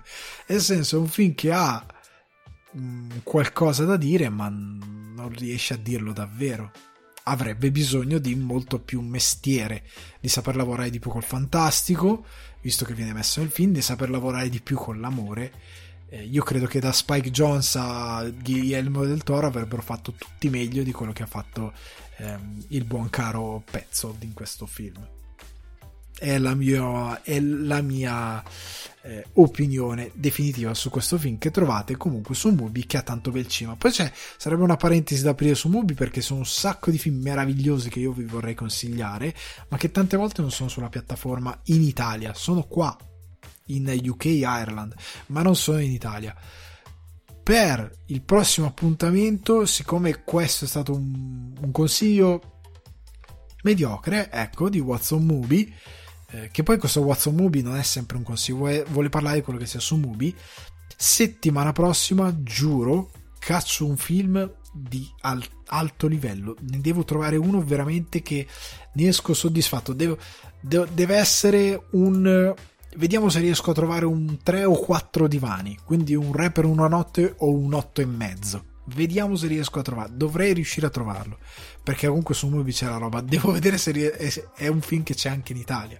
Perché, ad esempio, eh, Blackbird, di quale vi avevo parlato diverse puntate fa durante eh, il podcast estivo, è un tranquillo. Ehm, sono indeciso tra Re per una notte e otto e mezzo. Io direi quasi quasi un otto e mezzo. Cioè, è un film da quattro divani. Cioè, è proprio un gran bel film è proprio un gran bel film. Mi è piaciuto un sacco, però in Italia ancora non è stato distribuito e quindi non ve lo posso mettere. È tra i Watson Movie. Ehm, però non, non, c'è formalmente perché non è uscito, quindi non lo posso mettere davvero tra i Watson Movie. Ragazzi, io vi rimando a, come sempre, a eh, Spotify, Google Podcast, Apple Podcast, Deezer, Amazon Music e Budsprout.